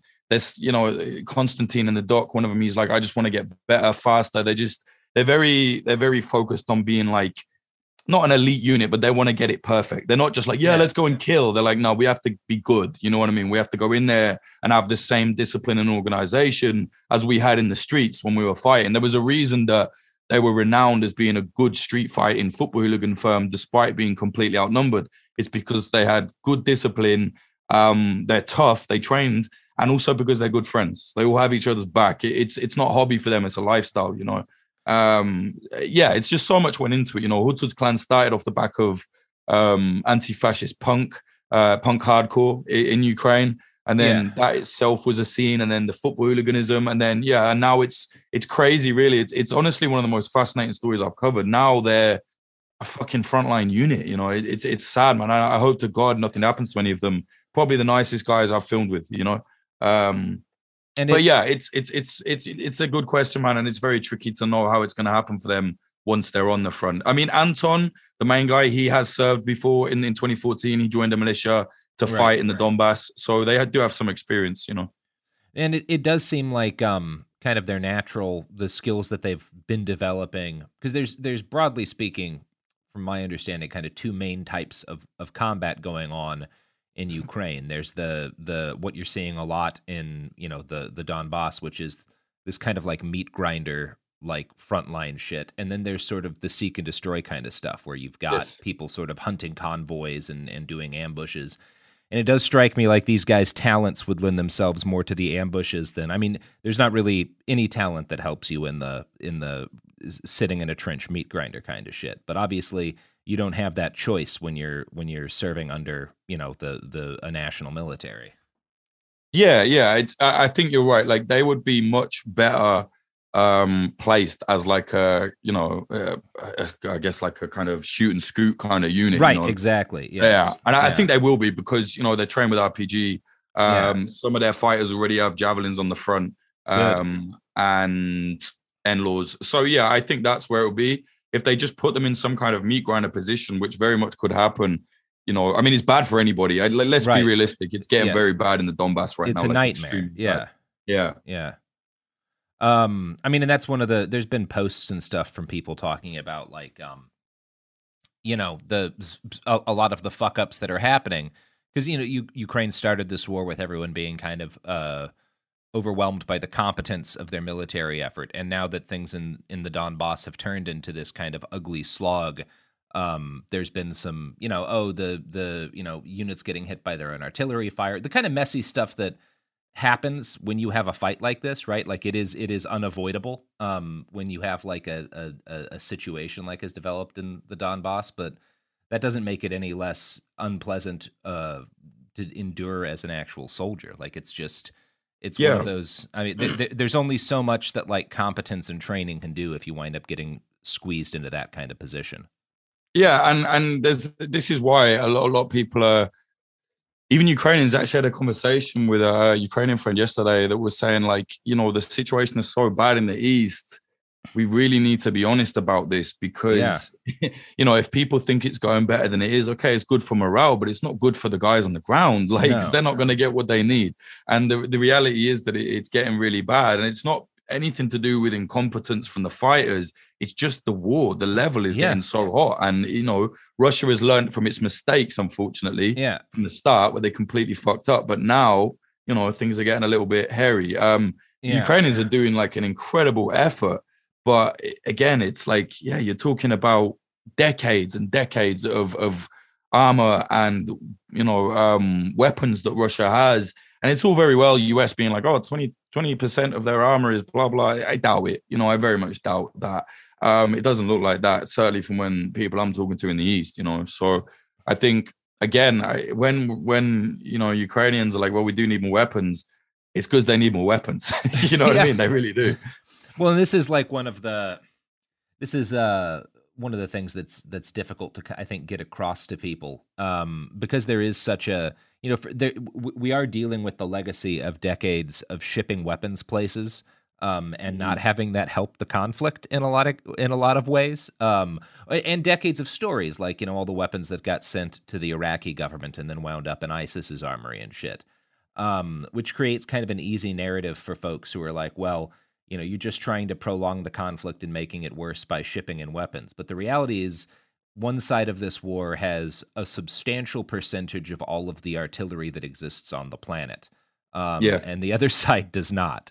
yeah Um, and I, I do and- understand that argument though like i totally get it yeah. but it's it's We, I lived it- through the early 2000s as well. I understand it. Yeah. but it, it's like war isn't a template. It's not like, well, because this happened there, this will happen there, or whatever. And it's like you have to weigh it up. No matter what bad is going to come from this. Do you want the bad to be okay? There's a problem with arms in Eastern Ukraine, which there uh, Eastern Europe, which there already is, and it gets worse, or do you want the the bad problem to be Russia's taken over the whole country, massacred everybody, and is unlike uh, undoubtedly going to try and move into other countries? Yeah, it's like well- do you do you want yeah. AIDS or do you want cancer? I don't know. you know what I mean? and, and do you I- do you want the do you want the lesson from this to be that if you're just willing to burn a couple of hundred thousand human lives uh, as a state like Russia uh, or any other state, you can easily gain access to you know a, a, a pile of wealth, right, in the shape of a Mm. country, um, which isn't a positive. It's not like a good lesson for anyone to take out of this, but like if if Russia no wins, good that's the lesson, lesson, right? Yeah. Yeah, no, that's the reality. Like, it's all very nice having a 50 tweet Twitter thread about why this, that, and the third should or shouldn't happen. but that's just completely removed from real life. I mean, real life is it's going to be very bad, very nasty, no matter what happens, and you just have to weigh it. Oh, I don't like NATO. Oh, I don't like this. Yeah, me neither. But uh, I, I, care about people that die for no reason. You know, like I think that's the real issue. Um, I think people need to stand with the people. You know, and if that means okay, use the tools that you have. Okay, like oh well, I don't like NATO. Well, yeah, but they're going to give them weapons. Do you think that Ukrainians like having Russian firearms? Probably not. But they also don't give a shit because they shoot. Yeah. It's that simple, you know. Kind of coming back to the subject of your documentary um, if weapons are going to be going over there, and by God they are, um, I I would hope that as many of them as possible are going into the hands of people like uh, the Hoods Hoods clan, right? Mm, mm. Yeah. Um, yeah, I mean to, that yeah. is that is a yeah a lot. Of, there's definitely this isn't from them telling me, but it's just mm. from research I've done.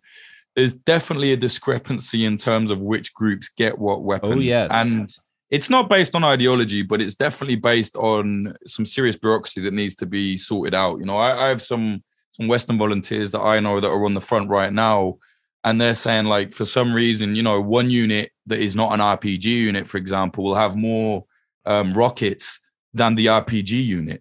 you know, and it's like yeah. what? Like, and that's not because they've used them all. It's it's it's supply lines are again, it's it's not even corruption often. It's just supply lines are wrecked or whatever. But it has to be addressed. It has to be looked at. I mean, I'm no tactician. I don't know anything about that side of things. I'm just basing it on what you know people are telling me because you know I like to talk to them and hear what's happening. Yeah. Um, I think we should move into you know when I when I pull up your documentary on YouTube. Yeah. Um, which is again for folks at home titled "Ukraine's Anti-Fascist Football Hooligans Fighting the Russian Invasion." The first thing that I see is this video may be inappropriate for some users. Right. Um, yeah. Fascists. yeah. Well, and it's we've talked a lot on our various shows on this network about all of the fascist propaganda that you can find, not even find on YouTube, that will be like spoon fed to you if you wind up like watching a video game review or something. Oh yeah. Um, yeah, this is something that you've been dealing with on Popular Front. Somebody seems to have like an axe to grind with you guys. I don't know. Maybe it's just the algorithm, but I'll be honest. I I felt like it was just the algorithm until this recent one, right? So, so yeah, like you said, if people want to fight, I mean, the doc's called Frontline Hooligan, but yeah, the as for SEO, um, yeah, it's it's Ukraine's anti-fascist fighting Russian invasion. Um, yeah, but yeah, uh, the the second it was uploaded, it got age restricted. Now that to me is very odd. I don't get why there's no gore in it. Um, okay, yeah, there's violence, but there's a guideline where you can show violence in if it's relative to reporting, which obviously it is because it's an anti-fascist football hooligan firm fighting Russia. So of course we're going to show what that looks like. But yeah, there's there's no there's no gore. Um, there's no there's there's just it's just lads hanging out talking about their lives now that've been tipped upside down and how they really dislike the far right. Now, to give you an idea of how messed up this is, um, there's a real a real um, parasite uh, YouTuber. He's called Danny Mullen, and he has a video on YouTube where him and his his friend, both of them scoundrels, go to the, the Mexican border. And the, the, the whole video is trying to get with, quote, like hot Ukrainian refugees. Now, it's the most disgusting thing you've ever seen. They're preying on young girls. Some of them are very clearly underage. Um, and that is monetized. That is monetized. And it is even on the algorithm. I found it because I was watching Ukraine war stuff and it was put onto my recommended. Now, these are the biggest parasites you've ever seen in your life. Um, and they have hundreds and hundreds of thousands of subscribers, and they're making money from content like that. That is not age restricted. There is no censorship thing. There is no message saying this might be offensive. But a documentary, which is 100% journalistic, covering anti fascists fighting one of the worst invasions we've seen in Europe, is suddenly deemed um, inappropriate and is age restricted on YouTube. Tell me what's going on there. That doesn't seem right to me. So basically, YouTube, by doing that, is saying we're actually happy to make money off of people that exploit underage Ukrainian refugees, but we're not happy for people showing the world a different side to the war. That to me is madness. Like it doesn't make any sense to me, you know. And it's nothing but soft censorship. Some people are telling me it's not. It's not censorship. Of course, it is censorship. This is the way the world works now. Yeah, because I mean, a huge chunk of the success or the visibility of anything that you're putting on YouTube is whether or not the algorithm is going to like suggest it to people um, even exactly. people who have watched your other like not not even talking about like suggesting it to somebody who's never heard of popular front but like people who have watched multiple things that you've done and are just on YouTube, the thing that would make sense is for when you put out a new thing, them to get like YouTube to be like, hey, we know you've watched this shit, check out this. But that's not going to happen for a lot of folks because of this kind of thing, which is, yeah, fucked up. Yeah, uh, yeah, right. And it's like, it's not just me either. Like, I mean, it's other people it's happening to as well. Yeah. And basically, what it is is if we wanted to make the doc somehow be allowed to be monetized or, or not even monetized, I don't even want the monetization. The whole channel is demonetized. I just want it to not be age restricted because Yeah. that is an algorithm torpedo. And you know, it's like I would have to recut the whole documentary, essentially censor myself, my own journalism, make it, excuse me, make make the integrity of the doc weaker, just to be able people to see it. Like this is war. This is real life. I just, it's just really depressing, you know. And, and this is something, I mean, YouTube, Twitter, Facebook have all been guilty of degrees of this, but there's this, of all of the things that don't, that, that are allowed to spread unchecked on those platforms, they have this consistent, maybe because it's it's easier to algorithmically go after, but this this consistent pattern of going after war journalism. Um, and like your, you know, what's happening to your documentary is a, a piece of this, but like the much scarier piece is a, a tremendous amount of documentation of war crimes in places like Syria have been deleted um, kind of automatically over the years, which means that like again, evidence of crimes against humanity has been lost forever because of these kind of like purges of of war content that um, I don't think are actually protecting anybody from anything, but are are in, in perhaps even making things worse. Yeah, of course, and it and it allows. Um, look, Russian propaganda or whatever, like people are going to seek that out and they're going to digest it Sure, whatever yeah. way they can. So then, surely you should say, okay, take the brakes off. Let's, you know, if you care, which I mean, YouTube is a media platform. You would think that they would say, okay, well, this is kind of our duty to balance it out, to allow all the free information. I'm not even saying, oh yeah, throttle Russian propaganda. I, I think people have a choice to see whatever they want to see, even if it is completely ridiculous. But the fact that they're they're censoring the stuff that you you would think is okay to see, because for for for I know, you know, our content there you won't find a lie in that documentary. You know, No. we're very honest, very frank with the situation. We're not whitewashing fascism in Ukraine, um, and we're certainly not putting out Russian propaganda. We're just telling a an interesting journalistic story. So you would think as a media platform that would be like, yeah, right up their street. But it's not really a media platform. It's a money making platform, and Right. you know they just they just survive for adverts. Yep. Um, and I think that is kind of where we're gonna we're gonna leave off for today. Unless you have, do you have anything else you wanted to get into on your documentary, Jake? No, man. I just, I guess the last thing I would say is I want people to kind of know that there are many different um, factions out there. This isn't, you know, I, I saw someone comment being like, "Oh, you found the only fascists and uh, anti-fascists in Ukraine." It's like, no, there's, there's lit. I've been documenting them. There's thousands. Yeah. There's so many, you know, and not just like, oh, anti-fascist. Yeah, we, this is what we believe. Like people forming units. There's a whole pipeline of um, anti-authoritarian um, activists. There, there's loads, and generally, like Ukrainians um, are happy. You know, they'll they'll take the help they can get. It's not like Ukrainians are like, God damn those anti-fascists. No, they, they love them. They love them the same way they love anybody that's defending the country. You know, it's it's Yeah. just normal. And I Yeah, think people should really, you know, if they want to watch our doc as well, like if they can share it, that would be great because it's just very it's a struggle to get people to watch it now because of because of it's been torpedoed on the algorithm. So if, if they go to youtube.com slash popular front, they'll find it. It's the first doc there. But yeah, if people can share it, that would be great. All right. Well, check it out. Again, the title is Ukraine's Anti Fascist Football Hooligans Fighting the Russian Invasion on the Popular Front YouTube channel. Uh, we're also going to have a link in the bio if you are someone who doesn't like Thanks, to man. type things. Yeah. Thank you, Jake. Really appreciate Um, it. All right, everybody. That's the episode.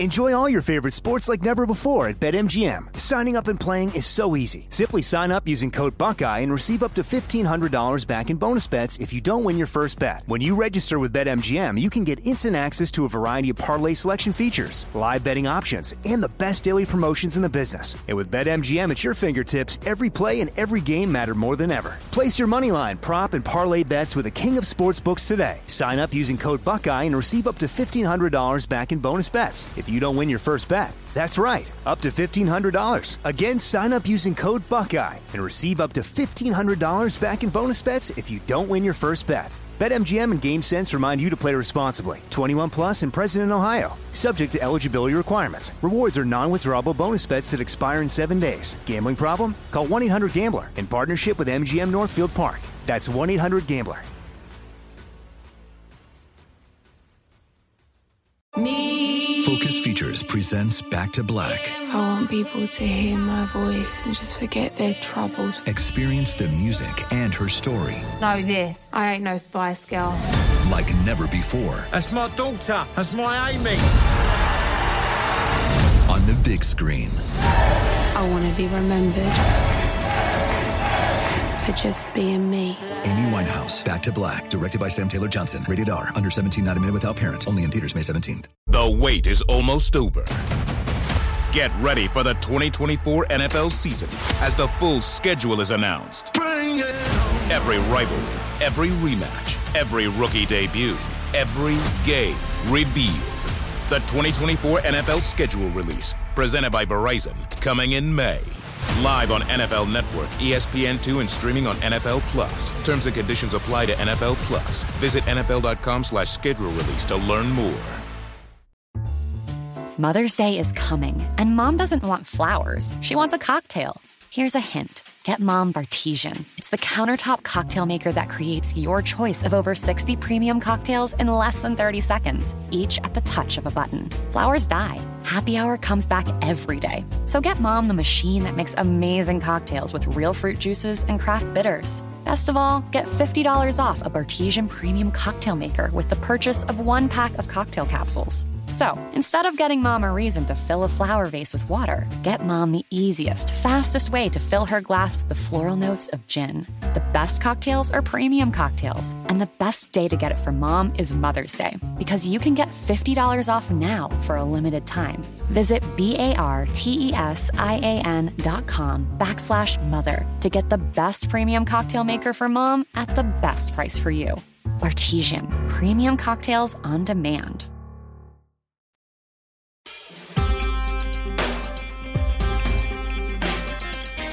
Welcome to It Could Happen Here, a show that is currently taking place in the death of abortion rights in the US. And yeah, it's not good. Um with, with me to talk about this is Shireen, is Sophie, is is Garrison, and is Robert Evans. And okay, so what one one of the things that's been happening in the immediate wake of of the Supreme Court decision that has destroyed Roe v. Wade is there's been a lot of discussion about the abortion rights movement in Mexico. And by discussion, I mean in sort of classical American fashion. Uh, people saw exactly one meme and reposted it, and that's now the Yes. sum of like all American knowledge about the, the abortion struggle in Mexico. So, to try to get a deeper understanding of what's been going on in Mexico and how the struggle for abortion was won there, we're talking to Erica Yamada, who's a feminist and human rights activist born and raised in Mexico. Uh, Erica, thank you so much for joining us. Yeah, thank you. Thank you so much, Chris, Shireen, Sophie, Garrison, and Robert. Uh, I'm so honored and excited to be here and very grateful to be considered to share about the struggle for abortion rights in Mexico. So, before starting this discussion, I would like to share a little bit about myself and the organization I work in to have some background about the experiences and data I will be communicating in this space. Um, I have been involved in many agendas for girls and women's rights for approximately eight years now. I am currently part of the Women Deliver 2020 class, and I also work in the non governmental organization Gender Equality, Citizenship, Work, and Family that has over 25 years of experience working for sexual and reproductive rights in Mexico, particularly for the access to legal and safe abortion. Our organization promotes and advocates for the sexual and reproductive health and rights of youth uh, through ddeser. ddeser is the Network for Sexual and Reproductive Rights in Mexico that has presence in 12 states, and we focus mainly on marginalized communities. We support children, youth, women, and advocate for change at local, regional, and national level. And their access is contributing to decriminalize abortion, guaranteeing access to, to health services, and generate uh, a favorable public opinion about women's right to decide. Uh, we are also part of the National Pro Choice Alliance in Mexico, an effort of five organizations Gender Equality, the Population Council, IPAS Central America, Catholics for the Right to Decide, and GIRE, each with different expertise regarding abortion. Together, we have worked on comprehensive strategies that include the legal, the social, uh, religious, ethical, and investigation aspects of abortion. And well, uh, I would like to start uh, like sharing some of the context and the legal situation of abortion in Mexico, if it's okay, or yeah, yeah, or, please. Yes, yes, please. Yeah. In our country, voluntary abortion uh, during the 12 weeks of pregnancy is legalized only in certain states. Mexico City, the capital, was the only state in the whole country that decriminalized abortion in 2007. 12 years later, in 2019, the state of, of Oaxaca became the second state to ensure uh, access to this health service. Afterwards, 2021 was historic. Uh, it was a very, very historic year to us. Uh, four states Hidalgo, Veracruz, Baja California, and Colima also decriminalized abortion. Then this year, 2022, three other states uh, have been added to, to this list Sinaloa, Guerrero, and Baja California Sur. This means nine out of 32 states have decriminalized abortion.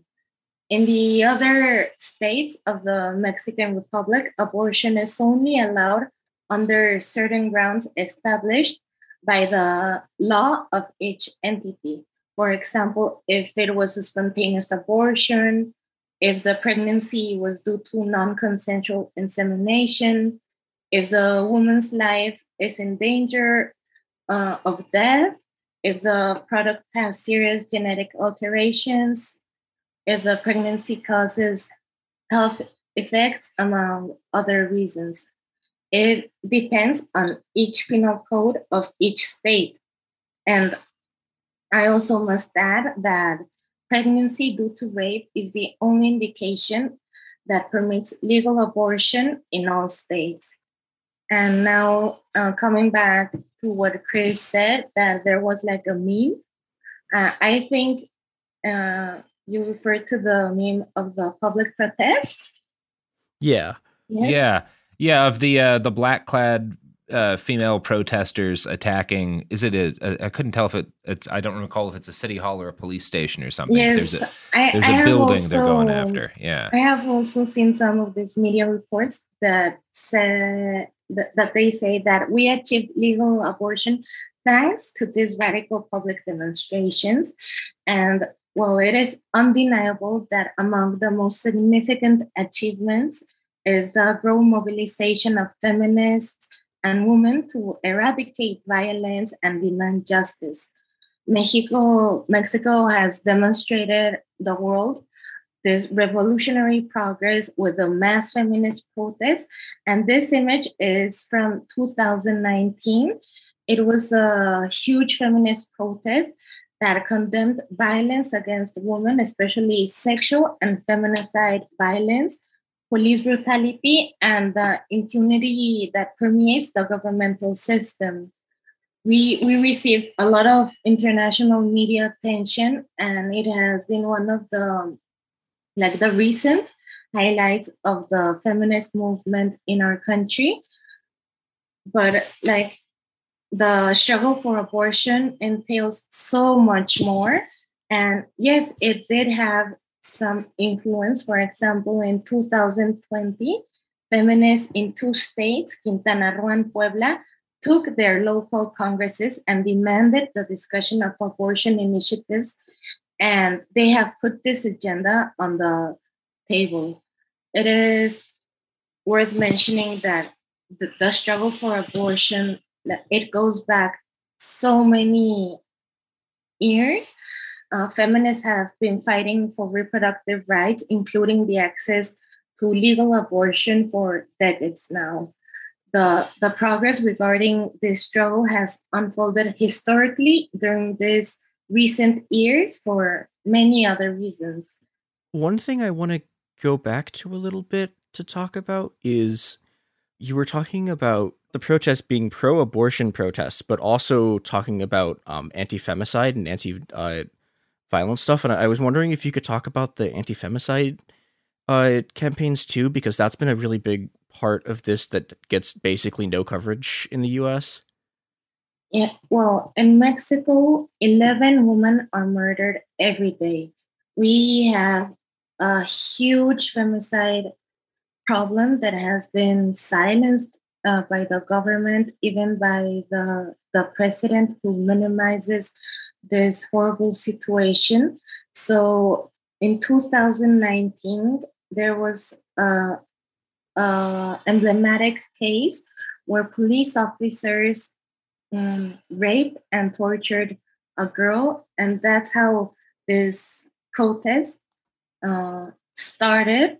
And since August 2019, like most feminist protests have been regarding the violence against women. But uh, I would also like to add about the, the struggle for abortion. I think that in the global south, the Marea Verde, the green tide, it, it played like the most fundamental role. Uh, this movement, which came from Argentina, is one of the main successes that strengthened uh, the, the struggle for abortion rights and even the feminist movement in Mexico. It expanded in many countries, including Mexico. Here we have a national green tide and many local green tide groups in all of our states. And these collectives have played a large role demanding social and legal decriminalization of abortion across the country. And there is also an increase of networks um, that provide self managed abortion information and accompaniment services, which have contributed to fighting the stigma that still surrounds abortion and the green tide and the feminist movement it's it has become like how do you say it's been merged merged and like feminist movements and the green tide fight for legal and safe abortion but also to eradicate the violence against girls and women. Yeah that makes that makes sense. And about the green tide i have two questions about the green tide. Uh, one is what kinds of tactics have Green Tide groups been doing, and also how how uh, linked have the international movements been? Like how how close how cl- closely have uh, these organizations been communicating across and working together across the different countries? Okay, uh, since the Green Tide came from Argentina, like the most, uh, how do you say the the communication comes from regional countries in Latin America, and Mexico has been learning from these Latin American countries, their experiences. We have seen the feminist movements, the protests, also more in the South. And the, the green handkerchief has this very, very powerful symbol of legal and safe abortion. And this has also contributed to the social decriminalization of abortion. And wearing this green handkerchief in, in the protest also means demanding this uh, health service. And one of our tactics is, of course, uh, pressuring the, the government. In Mexico, uh, political will, primarily from the left leaning ruling party, has been fundamental for, for the decriminalization. With the new government that arrived in 2018, headed by Andres Lopez Manuel Obrador, Andres Manuel Lopez Obrador, we have more allies and progressive legislators. So, due to the the majority uh, that this political party has in many local congresses, the the feminists of each state have been able to pressure and work with these legislators and keep pushing this agenda. That's awesome. I think something that I'm still stuck on is that at the very least, all the states agree that abortion is okay if it happened from from rape. Is that what you said earlier? Like that's the one well, like we we have a federal law. It's the 046 me- official Mexican norm that states that abortion is legal if the pregnancy is due to rape. And all the states, all the public officials have this obligation to, to ensure that mm-hmm. this that this happens. But sometimes um, like we we have so many prejudices that sometimes right. even doctors don't respect the law but mm. by law it should be legal and it's not that they all agree it's the it's the right. federal law yeah it's just so i mean it it's definitely has its flaws uh, and people with their own biases but like here usually the rapist will have more rights and protection than the person that got raped. Like there the family is allowed to sue the person that got an abortion for example. It's it's insane. But so for then here a lot of it a lot of the bigotry comes from like christianity and religion. Is it the same like is that the baseline for the opposition there too? Yes because mexico is a predominantly catholic country and abortion entails many controversies due to the different positions that come from these religious stances stances that ignore and deny the access to this service and deny it's a human rights issue and religious anti-rights groups or how, how do you say anti-choice groups mm-hmm. Have a powerful presence and are actively hindering law proposals regarding this topic the prejudices and stigma are present even amongst healthcare providers, and sometimes uh, the the religious people they pressure these healthcare providers, the legislators.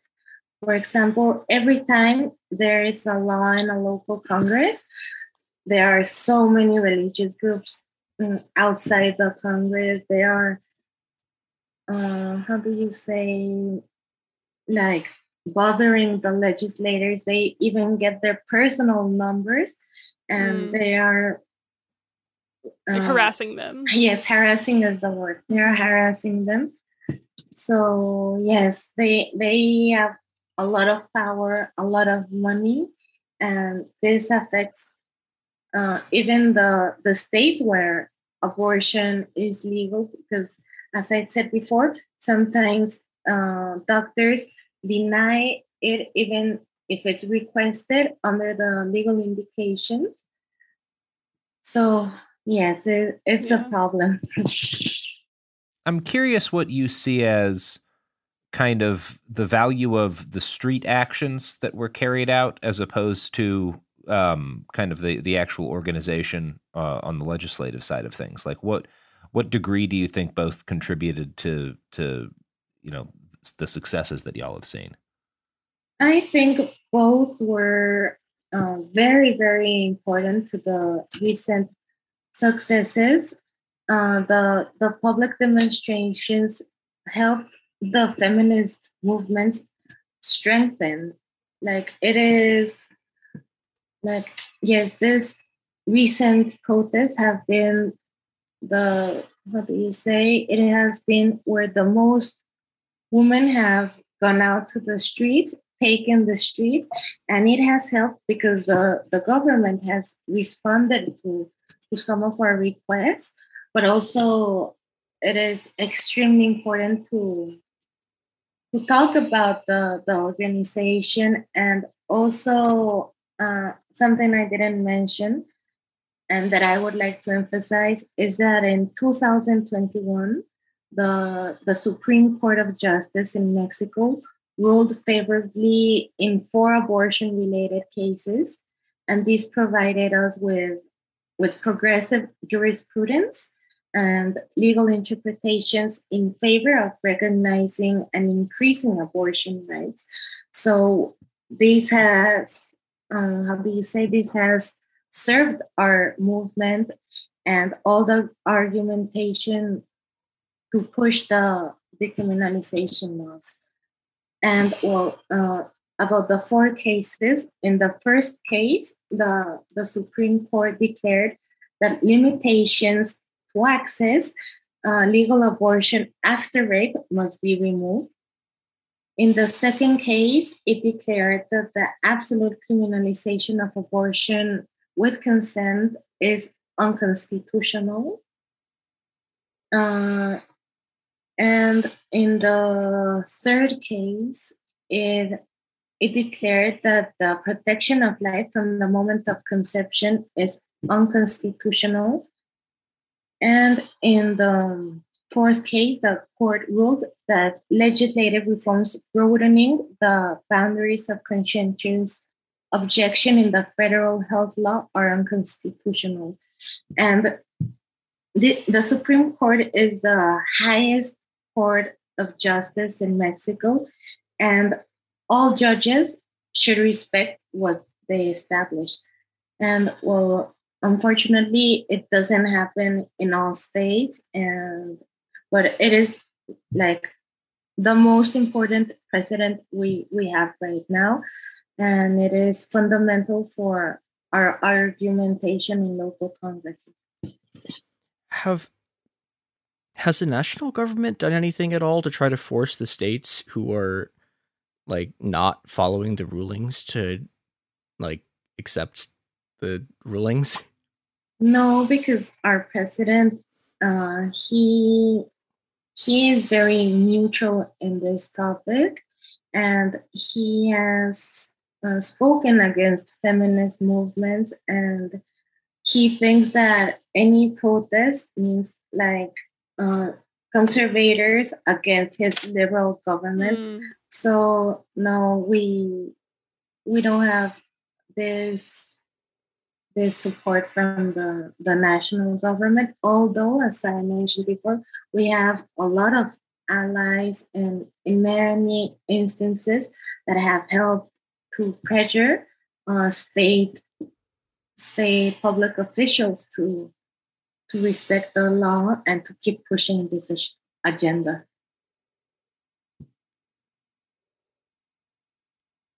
Is is the president? I'm just curious. I'm I'm ignorant. But is the president like well? How is he received by the general public? Like, what's people's like? Is he neutral because I mean he's a coward because he doesn't want to rock any boats? But what or what's the response for the public? Uh, he he still has a lot of support from from the majority. He he is one of the the f- first how do you say, progressive president, although uh, we have been very disappointed by many of his actions. For instance, the increase of militarization and the criminalization of feminists, of human rights activists, of journalists.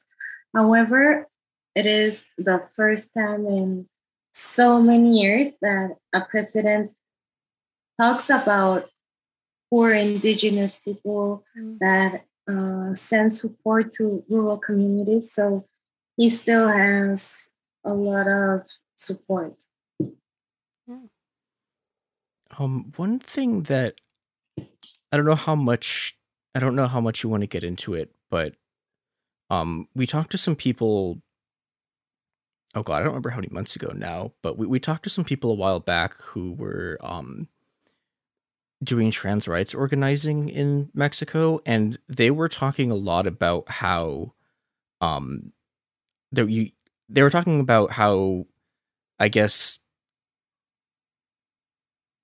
like anti-choice conservative groups have been using um have been using sort of organized transphobic groups as a way to sort of divert attention away from the abortion struggle and the femicide struggle into stuff that doesn't like challenge the status quo and yeah and i was wondering if you wanted to talk about that a little bit Yes, thank you so much for talking about this. Uh, transphobia in in the feminist movements is horrible. Like the the transphobic feminists have been getting to conservative public officials. They have been approaching religious groups, and they have even affected the abortion agenda because some of our laws include people with the capacity uh, to get pregnant. So these health services include uh, trans men and non binary people, but these transphobic feminists have been, how do you say, obstaculizing this this struggle because of these prejudices. And it is very, very sad. And some of our some of the main and most famous reference references in feminism have been citing this transphobic side. And yes, they are approaching to the ultra right and they they have been hindering not only trans people's rights, but now women's rights in general. Yeah, I think. Oh, was it? I'm trying to remember off top of my head. I think that there was there was a picture that was going around that was some of the organizers from one of the like transphobic feminist collectives, uh, like taking pictures with Felipe Calderon. yeah, I think I think it was Felipe Calderon. Yeah, but I don't know.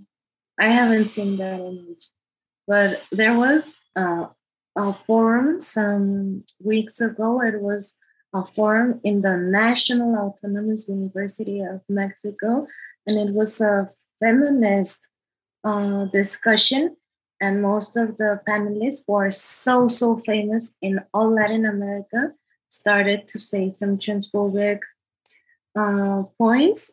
So yes, uh, this anti-rights movement is very present in in feminism. Yeah, um, I guess the the other thing on that point that I was wondering is how have like pro-trans feminists been sort of fighting back against these people? Ha- has that been happening a lot? Uh, well, we try, but it has been very, very difficult because literally there are transphobic people everywhere everywhere. I mean, government and non-governmental organizations and institutions, and the majority of the people uh, are not, how do you say, uh, socially conscious about about trans rights. So uh, transphobic people have so much more power, but uh, sometimes we we denounce it in social media. We report it to, to international organizations. And like we have all the human rights narrative and argumentation in our favor. But it is difficult because there are so many trans transphobes everywhere. Uh, we have also uh, contacted international organizations to to publicly say that, for example, if you want to access a certain grant, you have to have an inclusive um, position. What other ways? Uh, we like the the trans movement has strengthened so much since 2019 because in Mexico City, um, uh, the a law to to recognize uh, trans children and adolescents was pushed for the for the first time, like via the the administrative way. So uh, there has been, how do you say, uh, a commission of of trans organizations, collectives. So I think that is the the most noteworthy progress. Yeah, I guess there, there there's been a lot of people like looking to the Green Tide and looking to uh, sort of the broader Latin American feminist movement for sort of inspiration and also for sort of tactical advice. And I was wondering what like what advice would you give people in the US who are coming into this fight now and where would you send people to learn more stuff about it? Mm, some some key points I consider relevant is firstly the the visibility of the pro-choice agenda and the social decriminalization of abortion when we talk about legal abortion, we we have to emphasize a lot also on the social decriminalization. It is very important to work on, on strategies to, to reduce stigma and demonstrate that abortion is a common reproductive event that must be approached using gender perspective and the human rights framework. We we encourage uh, public dissemination of the legal, medical, and social information with, with hard sustained data from international organizations that position abortion as a, as a human right and an essential health service. And related to this first point, uh, the, the narrative and the argumentation. Uh, we have to focus on the access to safe and legal abortion as a human rights issue, which means it's a governmental obligation to ensure access to this service. On our case, uh, Mexico has national and international commitments regarding girls and women's rights, and I'm pretty sure the United States also has this commitments. So it's their obligation, it's the government's obligation to to ensure and also regarding um, their narrative, we have to work on naturalizing abortion and encourage people to stop using this word uh, as a crime.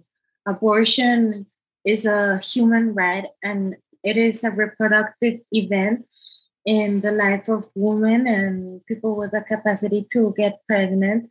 And it's a reproductive event that has always existed and will always exist, either naturally or induced. And uh, some of the organizations that I know of here that that can provide information are the the pro-choice uh, alliance organizations.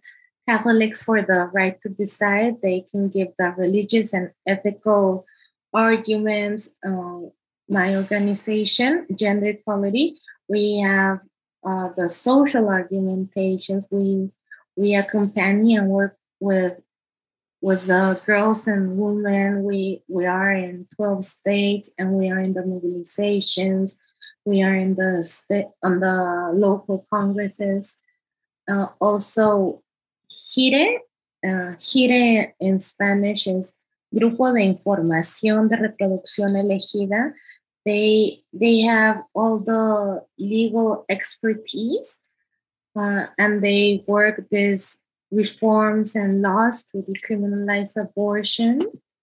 We have IPAS. IPAS is an international organization and they are medical experts and they provide all types of data and information regarding the, this part. And the Population Council they they are the experts on monitoring and investigation, and they have many research papers. And well, there are also like other pages that that can give information, for example, about uh, what do you say, self-induced abortion.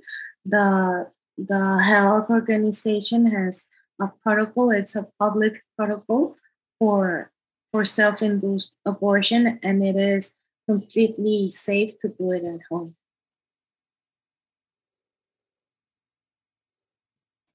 Well, I really appreciate all the information. Uh, I yeah, thank you so much.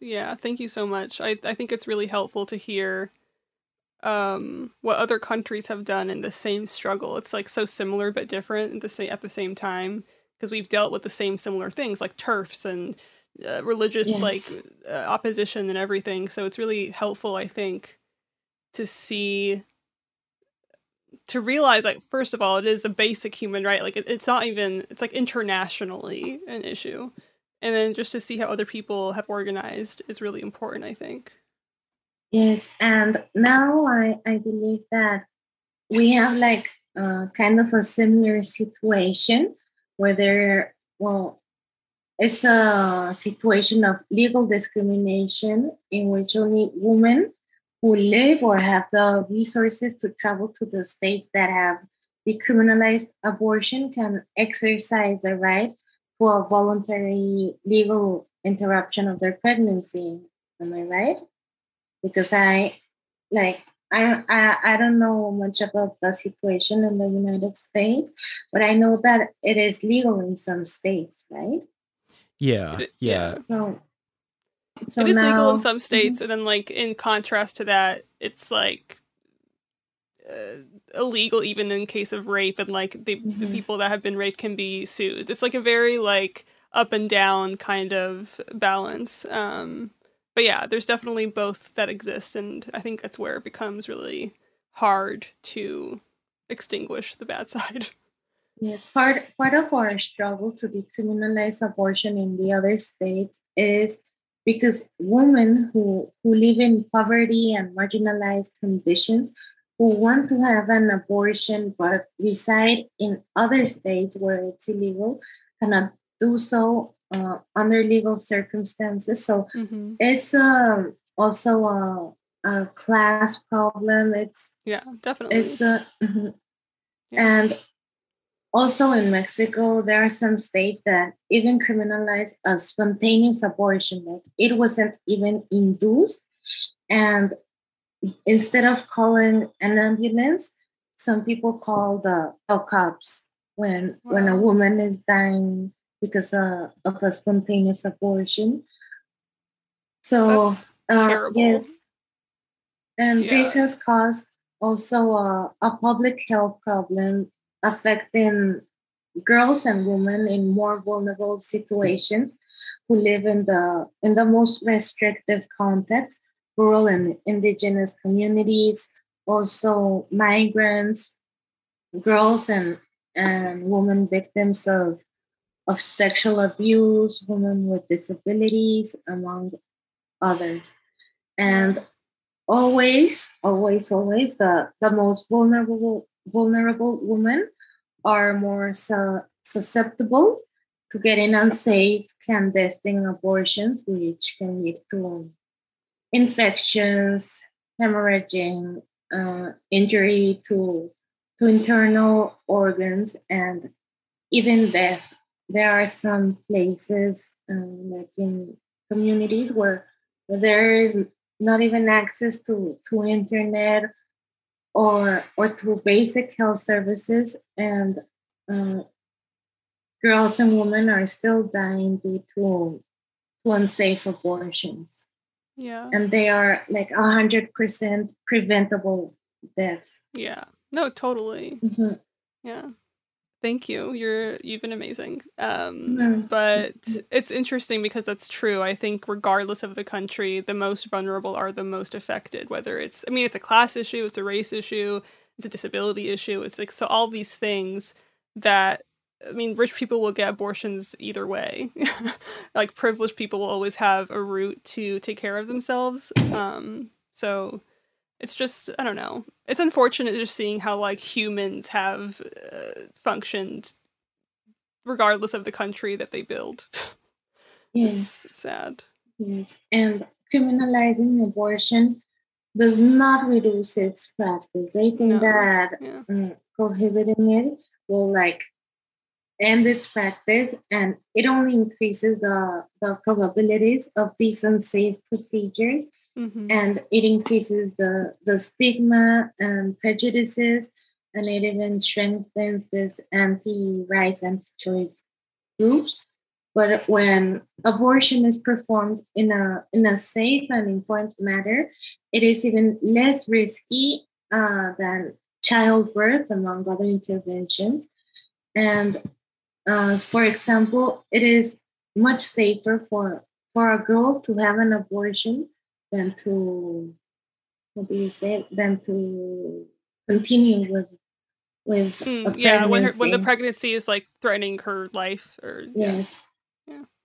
Yes, and well, that's why we have to keep fighting for Yeah, legal totally. decriminalization. Thank you for lifting it back up. I was really I was getting down there.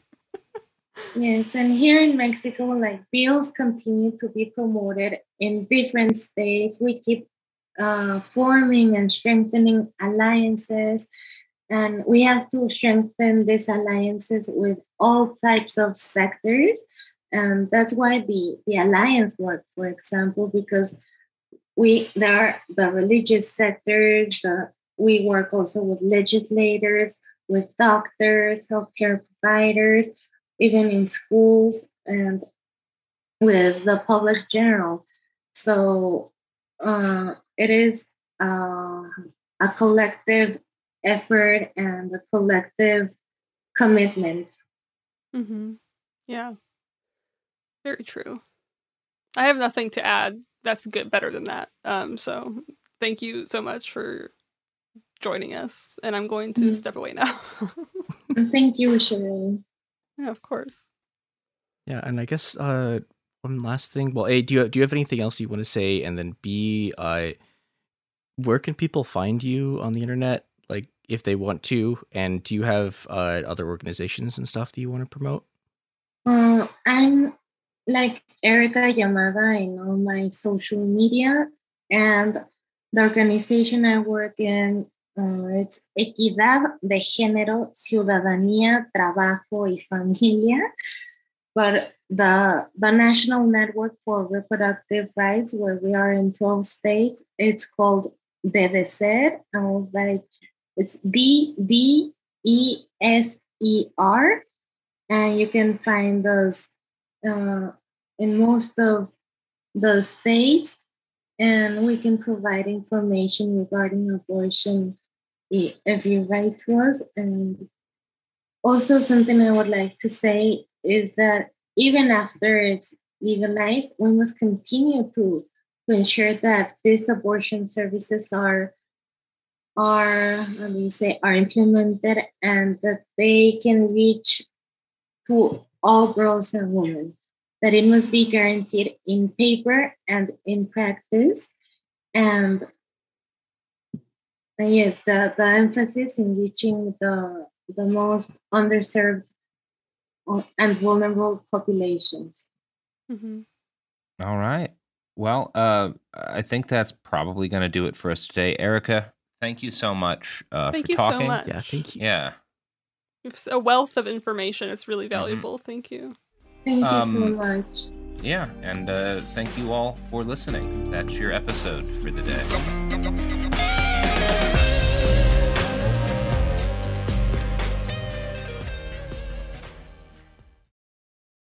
Enjoy all your favorite sports like never before at BetMGM. Signing up and playing is so easy. Simply sign up using code Buckeye and receive up to $1,500 back in bonus bets if you don't win your first bet. When you register with BetMGM, you can get instant access to a variety of parlay selection features, live betting options, and the best daily promotions in the business. And with BetMGM at your fingertips, every play and every game matter more than ever. Place your money line, prop, and parlay bets with the king of sportsbooks today. Sign up using code Buckeye and receive up to $1,500 back in bonus bets if you don't win your first bet. That's right, up to $1,500. Again, sign up using code Buckeye and receive up to $1,500 back in bonus bets if you don't win your first bet. BetMGM and GameSense remind you to play responsibly. 21 plus and present in Ohio. Subject to eligibility requirements. Rewards are non-withdrawable bonus bets that expire in seven days. Gambling problem? Call 1-800-GAMBLER in partnership with MGM Northfield Park. That's 1-800-GAMBLER.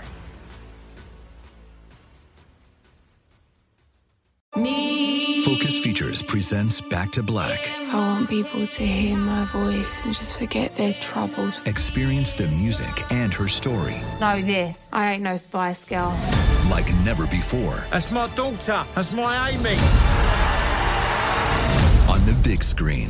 I want to be remembered for just being me. Amy Winehouse, Back to Black, directed by Sam Taylor Johnson. Rated R, under 17, not a minute without parent. Only in theaters May 17th. The wait is almost over.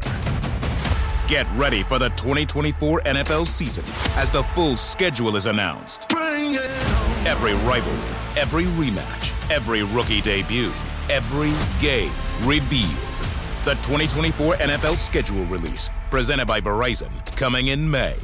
Live on NFL Network, E ESPN2, and streaming on NFL Plus. Terms and conditions apply to NFL Plus. Visit NFL.com slash schedule release to learn more. Mother's Day is coming, and mom doesn't want flowers. She wants a cocktail. Here's a hint get mom Bartesian. It's the countertop cocktail maker that creates your choice of over 60 premium cocktails in less than 30 seconds, each at the touch of a button. Flowers die. Happy Hour comes back every day. So get mom the machine that makes amazing cocktails with real fruit juices and craft bitters. Best of all, get $50 off a Bartesian premium cocktail maker with the purchase of one pack of cocktail capsules. So, instead of getting mom a reason to fill a flower vase with water, get mom the easiest, fastest way to fill her glass with the floral notes of gin. The best cocktails are premium cocktails, and the best day to get it for mom is Mother's Day, because you can get $50 off now for a limited time. Visit B-A-R-T-E-S-I-A-N dot com backslash mother to get the best premium cocktail maker for mom at the best price for you. Bartesian, premium cocktails on demand.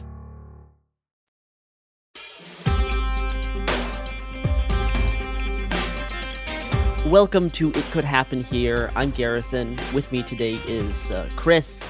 And uh, today we'll be talking about something that I, I was wanting to do for Pride Month, but time kind of got away from me. Uh, but we'll be talking with Noah Adams, who does research into the kind of crossover between autism and being trans. I know we've we briefly mentioned some like rhetoric around this on our War on Trans People series episodes and Noah was kind enough to reach out to me to be willing to discuss this more in depth. Uh, greetings, hello, thank you. Hi, it's it's always Pride Month somewhere in the summer, so I that's think true. okay. That's true. Um, so I guess let's. I, I first want to kind of hear how you how you personally kind of got into this field of research, and then maybe kind of clarify what you, what exactly your your field of research um is. Sure. Um, well, I guess where do you start? I mean, I'm I'm a trans person and I'm also autistic, so it's sort of a natural Yeah. crossover for me. Um, I got started in trans research uh, or trans activism doing suicidality work. Okay. Um, in oh, such a long time ago now, but in um, I think 2006, myself and my best friend cycled across Canada to bring awareness for trans suicidality. Um, and in memorandum of uh, a person, a friend who who committed suicide. Um, so you know, we went to a lot of different communities in in Canada, including Saskatoon, uh, and did talks about you know did talks with local trans communities about suicidality prevention stuff, uh, and met a lot of great people. Um, and then I came back and I did my master of social work, also on trans suicidality research, uh, Okay. kind of looking at how there's a lot of different research out there, and who knows, you know, there's a lot of different rates that are given all high, and and where are we supposed to, you know, fall on that? Um, and then I finished that, and I was kind of tired of doing suicidality work. Yeah, that seems it could It's get a, little bit a little bit exhausting. Um, and kind of I, grim. I have a I have a much darker sense of humor than I used to. Yeah. Um, so uh, a friend, I was kind of drifting into autism work, and a friend who, uh, Jake Pyne, who who's a professor now at York University, um, suggested I kind of move into that area, and, and here I am. So with the kind of crossover between being trans and have and and uh, I guess I'm I'm not the best. I I don't I don't know. Consciously don't kind of know all the what the most appropriate language is. Would you say that you would you prefer to say that you um, like have autism or you are autistic? Um, I, I mean, I think it's pretty universal in the autism community to uh, talk about identity first language. So yeah, exactly. You know, autism kind of leads, and and that's yeah. I mean, I, I guess I'd say I'm autistic. Most Okay, people so- don't say person with autism. Yeah, yeah. So w- with that, so how have you kind of what what initially got you to you know? Because we we see a lot of propaganda and stuff trying to almost like take away p- people's agency around both being trans and and and um and with and had and being autistic. Right? There's a lot of a lot of propaganda there, especially from like the TERFs in the UK, really started this out Mm. and really accelerated on this point. Um, and I mean, we're not th- there's a whole bunch of basically autism exterminationist uh, groups out there, um, Mhm. and a whole whole bunch of other kind of problems around this. How, how when when these kind of crossovers start happening, where did you kind of what what kind of prompted you to see this and be like, hey, here's this thing that needs to be researched, and here's how I'm going to go about it. Because you you see a lot of people talk about this thing, but it's always generally to like attack trans people um, or attack autistic people. Mhm. I mean, you know, there's a lot there. I mean, I would say, you know, my sort of seedling of interest is is I just really don't like injustice. I Yeah. really, I mean, that's such a broad thing to say, but I really, you know, injustice against people for the sake of who they are really just kind of pisses me off. Um, and you know, I mean, when you pick a research topic, you've got to pick something that you're willing to spend hours and hours and hours in a library or a, you know, um, a virtual library, what have you, just kind of plowing away at it. And and it seemed like I was pissed off enough at the injustice of the way autistic people and the way trans people are treated, and especially the way I think I think we're ignored by both spheres, by both, you know, for for TERFs and trans exclusionary folks. Um, I really feel like we're an easy target. Where you know, autistic people, or or for that matter, people with developmental disabilities, or people with with any kind of um, and I'm using heavy finger quotes on this, any kind of impairment based disability feel like a soft target for people that just want to attack trans folks, right? Like, cause they're, they're a group that are so, it, it's incomprehensible to them that we would be able to speak for ourselves. So, so they're, you know, I mean, I, I don't even think that they, I, I don't think they care about autistic people, but I don't think they even, it even occurs to them that autistic people might have and trans autistic folks might have something to say for themselves. So, what's kind of the scope of your research been? Uh, the for however however long you've been working on this for, uh, it, it's it's for a, a, PhD program, correct? It is, yeah. Well, I started out doing, uh, I wrote a book on trans and autistic folks. It's sort of a series of interviews with folks. Um, and, you know, I, I mean, I just asked them like about their lives and what it was like to be trans and what it was like to be autistic and what it's like to, you know, try to transition as an autistic person. And a lot of stuff came out of that around, you know, how difficult it can be for folks that are, that are both to access trans healthcare and to sort of navigate their way in the world. Um, and this is for my PhD work, it's sort of an outgrowth of that. So uh, I'm looking specifically at how trans autistic community groups, sort of grassroots group formations, are are forming and and what their goals are. How do you like? How do you go about like ethical research into this topic? Because definitely the like you know there's a certain way to like there's a certain way to be like I'm researching autism and trans people to be like huh that's a little bit of a side eye right because because of how some of because of how like the TERF groups talk about it. Now obviously you're Mhm. trans and autistic and that's completely different but like definitely yeah i was definitely wondering like is there like how what what types of like ways does ethical research go about so that you actually understand people? When you're when you're talking to them it's not it's not about like here we need to we need to like solve these problems because they're not, they're not problems to be solved but it's it's research into living people who are like having lives Yeah, I mean that's that's a great question. Um, I'm sort of uh, sorting through that myself right now because I'm just, you know, working through my ethical research proposal. Um, but I think, you just have to be really honest and open and and really write all this stuff out like how are you going to contact people and what are you going to talk to them about and and showing other people what you're doing and, and being very open to that process if that makes sense yeah yeah in what types of ways do you see the the crossover kind of between ableism and transphobia and like what how how have you seen that crossover be used to kind of hurt both trans people and people who are artistic and people who are both I, you know, I mean, I think the most explicit way has been I, you know, I see a lot of articles by uh, the Guardian or the Daily Mail. Sure. That, you know, bring up the specter of autistic people being overrepresent, overrepresented again in finger quotes, uh, among the trans population going to gender clinics, and and there isn't ever any explanation after you say that. That the scaremongering is is just saying there's autistic people supposedly overrepresented among trans folks. Oh no.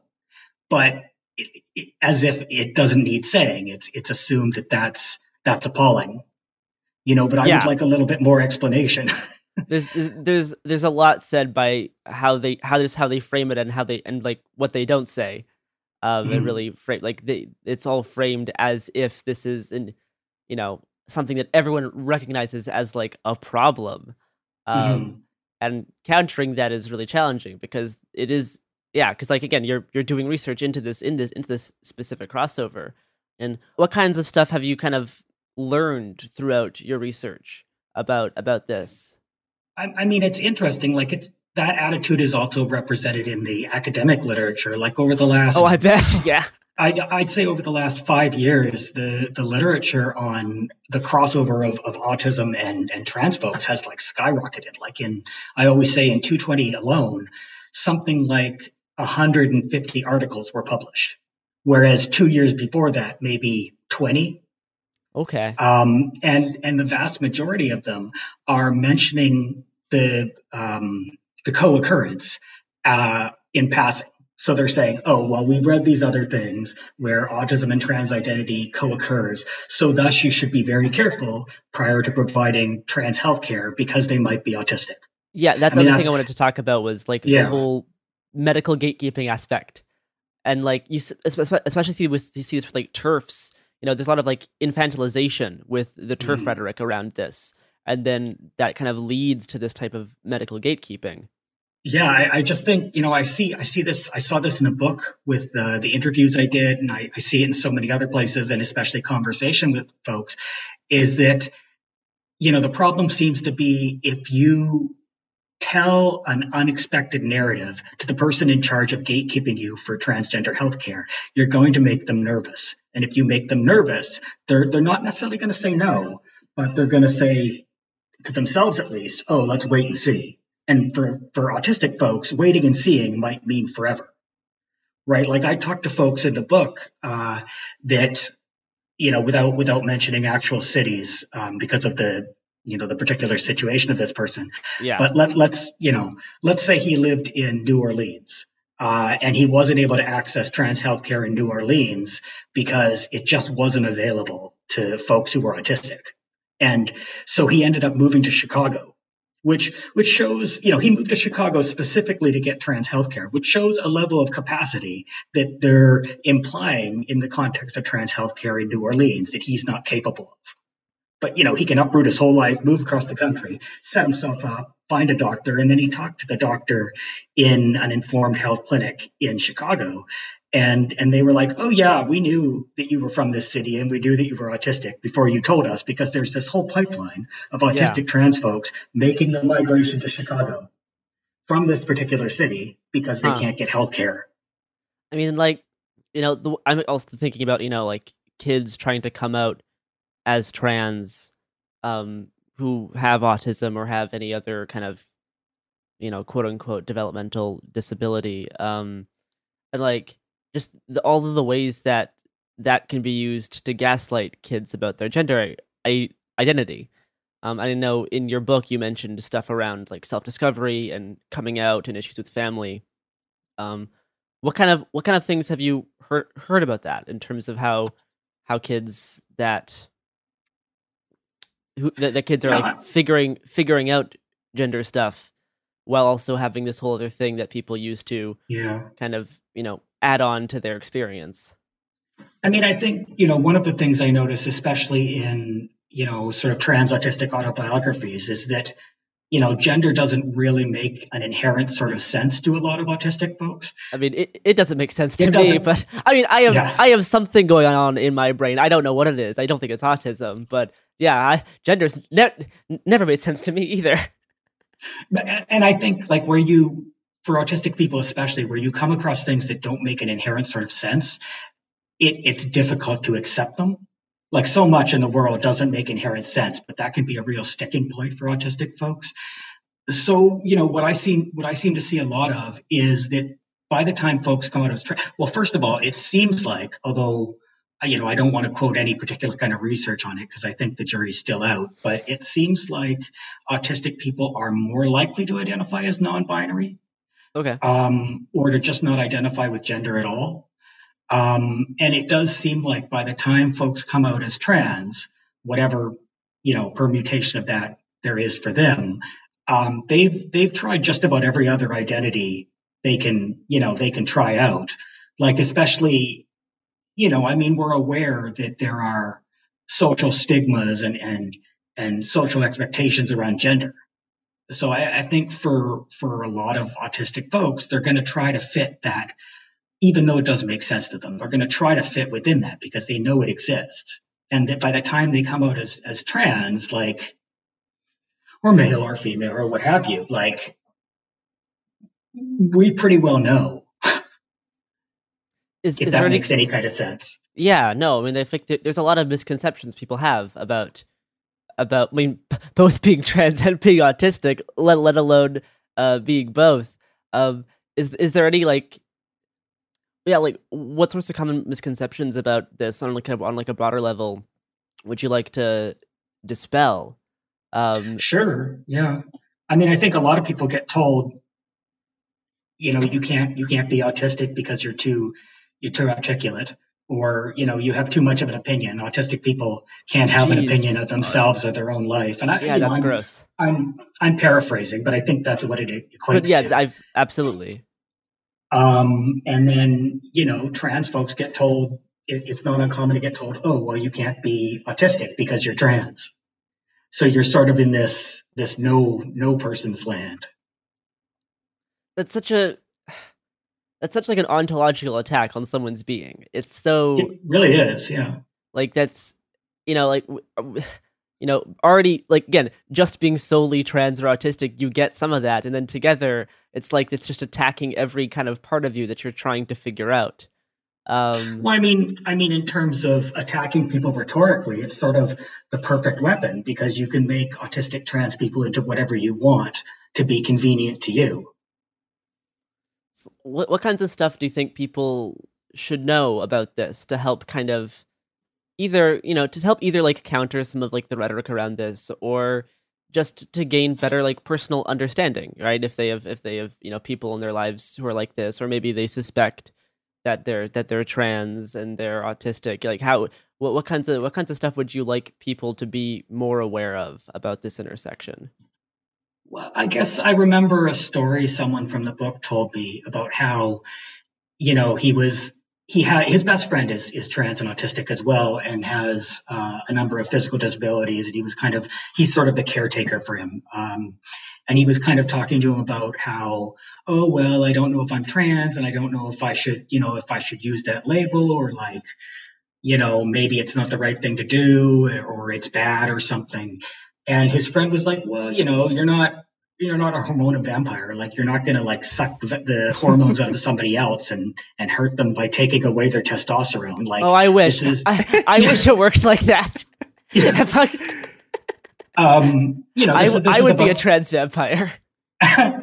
um, this is about you and what makes you comfortable. It's not about like you're not hurting anybody else by yeah. being yourself. And I think, you know, autistic folks like anybody else, you know, worry about I mean, we're we're just as susceptible to to the attacks on trans folks, yeah, as anybody else, right? Like, and and you worry that like, well, maybe this isn't the right thing to do, but like, what are you hurting by by exploring it? That doesn't Yeah. mean you have to be trans or you have to transition or or you can't change your mind. Like, but Yeah. it doesn't it doesn't hurt anybody, let Even- alone you, to just be open to it. even just like temporarily trying out different names or pronouns right can can be like such a big deal. Um and it it can be very incidental. Like it doesn't it doesn't need to be so cataclysmic right? That's something that you can experiment with and it's fine right? You never Yeah. you don't need to lock yourself into anything. Um but of course you know when it's about your personal sense of identity of course it, it feels much bigger um Well, I think I think people worry about what other folks. I mean, obviously, people worry about what other folks will think Sure. of them and, and Yeah, what that will mean for them. Um, I don't know. I mean, it seems like a strange comparison to make, but I don't know if you've seen Crimes of the Future. oh i've not This- yet Oh, it's it's really good. It's it's uh, the most recent David Cronenberg movie, and there's I'm- this I'm great. aware.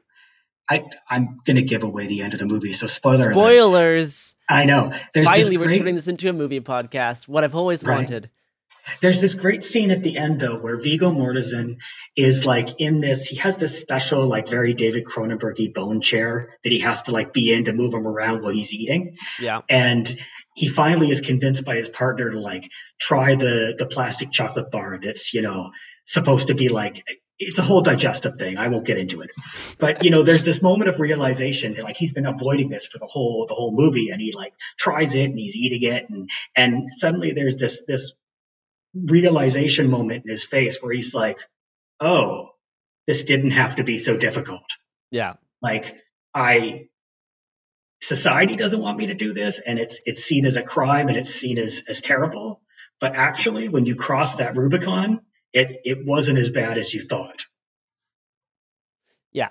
I mean, especially if you if if you're even even if you're not like coming out to everybody you know all at the same time, right? You can Sure, start you yeah. start off with a small group of people that you know are gonna be with you, and you try it out with them. And if you like it, then great. That's that's a really good sign. If you if you start it and you're like, and this doesn't feel right, then you don't need to commit. Like it's not a thing, right?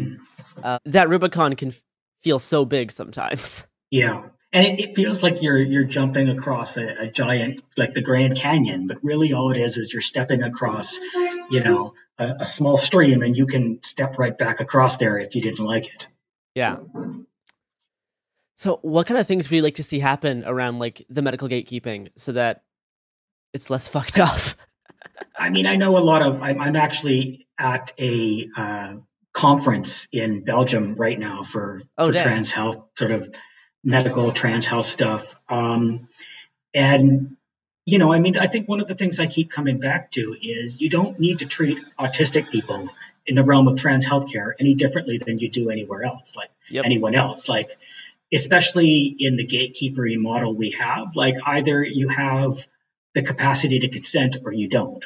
Like that that test is and I have lots of thoughts about that, but that's for another day. But you know, whether you meet those tests or not, it should not be any different just because you're autistic.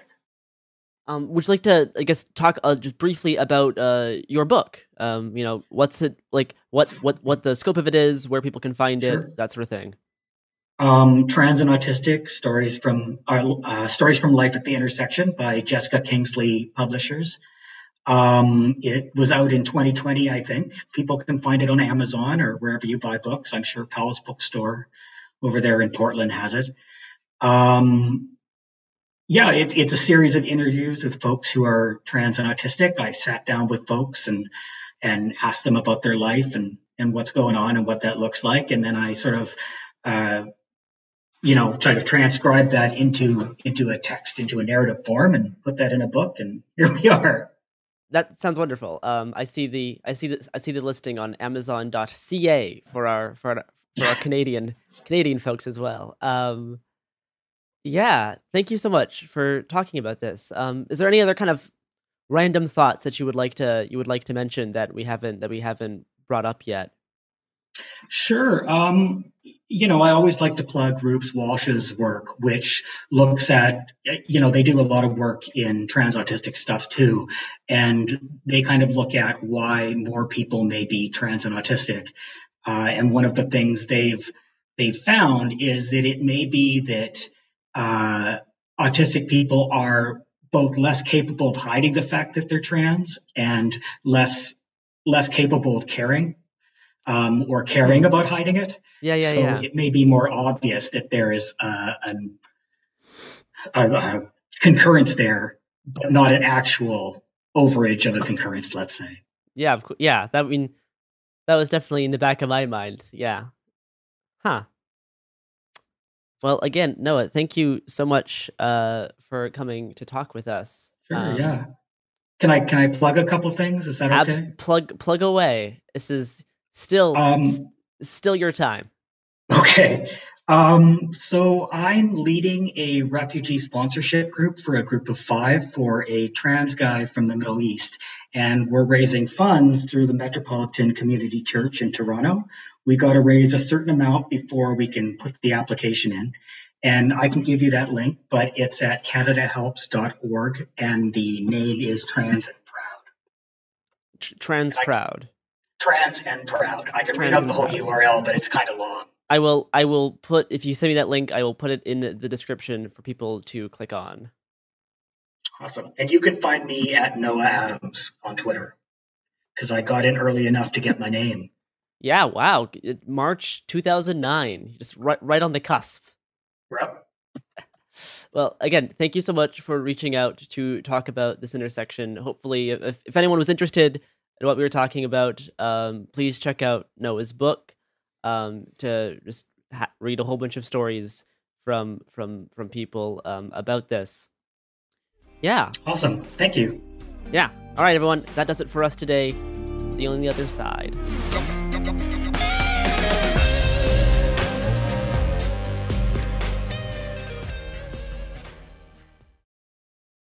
Enjoy all your favorite sports like never before at BetMGM. Signing up and playing is so easy. Simply sign up using code Buckeye and receive up to $1,500 back in bonus bets if you don't win your first bet. When you register with BetMGM, you can get instant access to a variety of parlay selection features, live betting options, and the best daily promotions in the business. And with BetMGM at your fingertips, every play and every game matter more than ever. Place your money line, prop, and parlay bets with the king of sportsbooks today. Sign up using code Buckeye and receive up to $1,500 back in bonus bets if you don't win your first bet. That's right, up to $1,500. Again, sign up using code Buckeye and receive up to $1,500 back in bonus bets if you don't win your first bet. BetMGM and GameSense remind you to play responsibly. 21 plus and present in Ohio. Subject to eligibility requirements. Rewards are non-withdrawable bonus bets that expire in seven days. Gambling problem? Call 1-800-GAMBLER in partnership with MGM Northfield Park. That's 1-800-GAMBLER.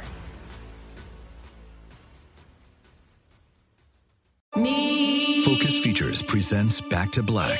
I want people to hear my voice and just forget their troubles. Experience the music and her story Know this. I ain't no Spice Girl. like never before That's my daughter. That's my Amy. on the big screen. I want to be remembered for just being me. Amy Winehouse, Back to Black, directed by Sam Taylor Johnson. Rated R, under 17, not a minute without parent. Only in theaters May 17th. The wait is almost over. Get ready for the 2024 NFL season as the full schedule is announced. Every rivalry, every rematch, every rookie debut, every game revealed.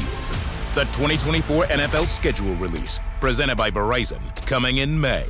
Live on NFL Network, E ESPN2, and streaming on NFL Plus. Terms and conditions apply to NFL Plus. Visit NFL.com slash schedule release to learn more. Mom met a lot of your demands over the years. This Mother's Day, get her the Bartesian cocktail maker that makes premium cocktails on demand. In just 30 seconds, have your choice of over 60 premium or seasonal cocktails, all at the touch of a button. Get $50 off on the Bartesian cocktail maker now when you buy one pack of cocktail capsules. So, for all the times you made a mess, get mom the countertop cocktail system that makes premium cocktails without making any mess at all. For all the times you begged for soda, get her premium cocktail capsules made with real fruit juice and craft bitters. For all the times you demanded tacos for dinner, get her the Bartesian that mixes margaritas in just 30 seconds. Make mom's Mother's Day and all the 364 days that aren't Mother's Day with a Bartesian cocktail maker at $50 off. Visit B A R T E S I A N dot com backslash mother now to get $50 off the Bartesian Premium Cocktail Maker. Bartesian, premium cocktails on demand.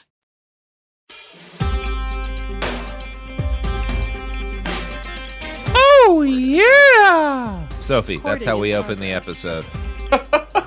I didn't think anything could be more appalling than that other thing that you said that I won't. Oh, repeat. Oh, when I was talking about Brett Kavanaugh and Clarence Thomas wrapped together so tightly that they can't tell who's where one person's skin begins and the other ends. You ends. walked us right into this, did, it's Sophie. my I walked- walked I'm you right so into sorry. it, just like Neil Gorsuch walked right into that, and Oh, then decided, you know what, in for a pindy, in for a pound of. Um, this is it could happen here, the podcast about serious problems where we talk about them seriously, and sometimes about the Supreme Court having a threesome like that, uh, like that, like that cruise ship where there was the threesome and then a giant sixty-person fight. How's everybody doing today? I, I think the opening will work better if we just bleep out and Yeah. yeah. Yes, always bleep out come. Um, except for right there.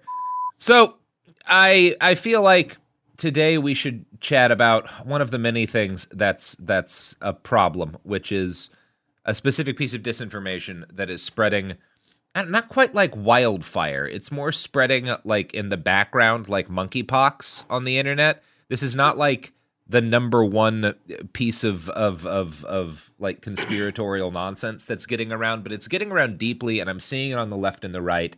You have, if you spend any time at all on social media, which statistically you do, you've probably seen a bunch of stories and like freaked out posts about fires and arson at uh, agricultural facilities and factories. Uh, food factories is often how it's phrased.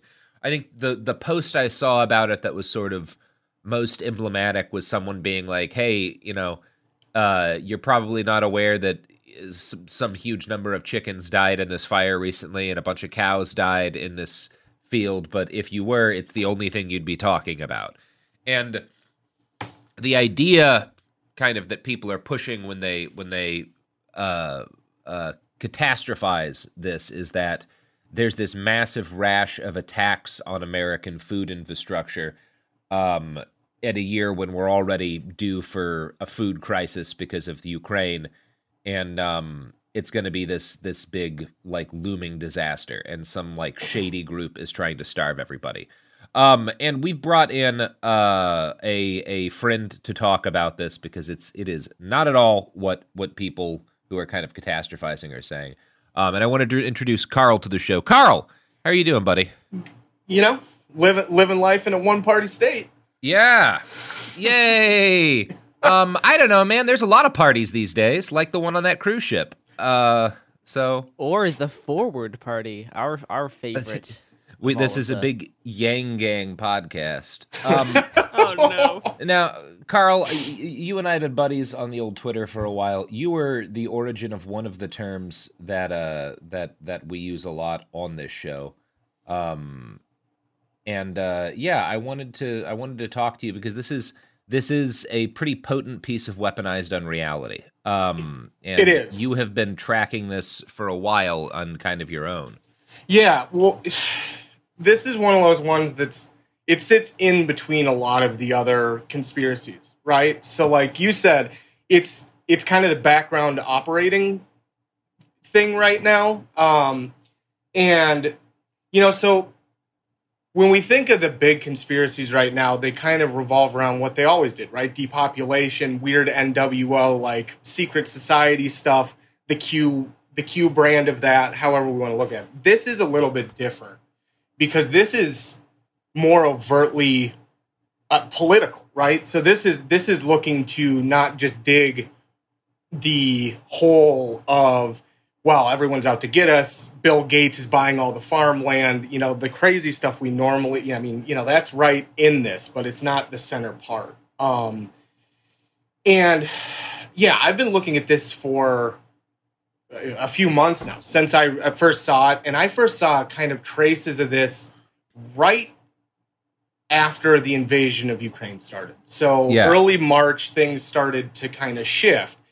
And nothing, you know, i- i- posts here and there that are now missing, stuff like that. The kind of classic, well, let's test the waters. Let's see how people accept the idea that maybe something else, you know, in the in the conspiratorial way is going on.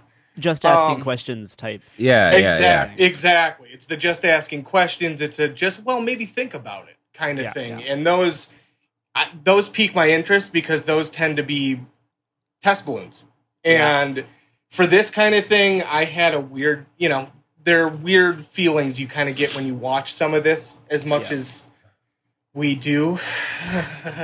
Yes, I know. Um, I, I know what you mean. yeah. Yeah, you, and you- it- you can kind of sense when the thing has enough ingredients to catch on. Exactly, and and especially when there's super kind of inflammatory ingredients, right? You know, the, the Bill Gates um, buying all the farmland is a good example. Not quite as inflammatory, but catches on because people, you know, it's it's the the social pareidolia thing.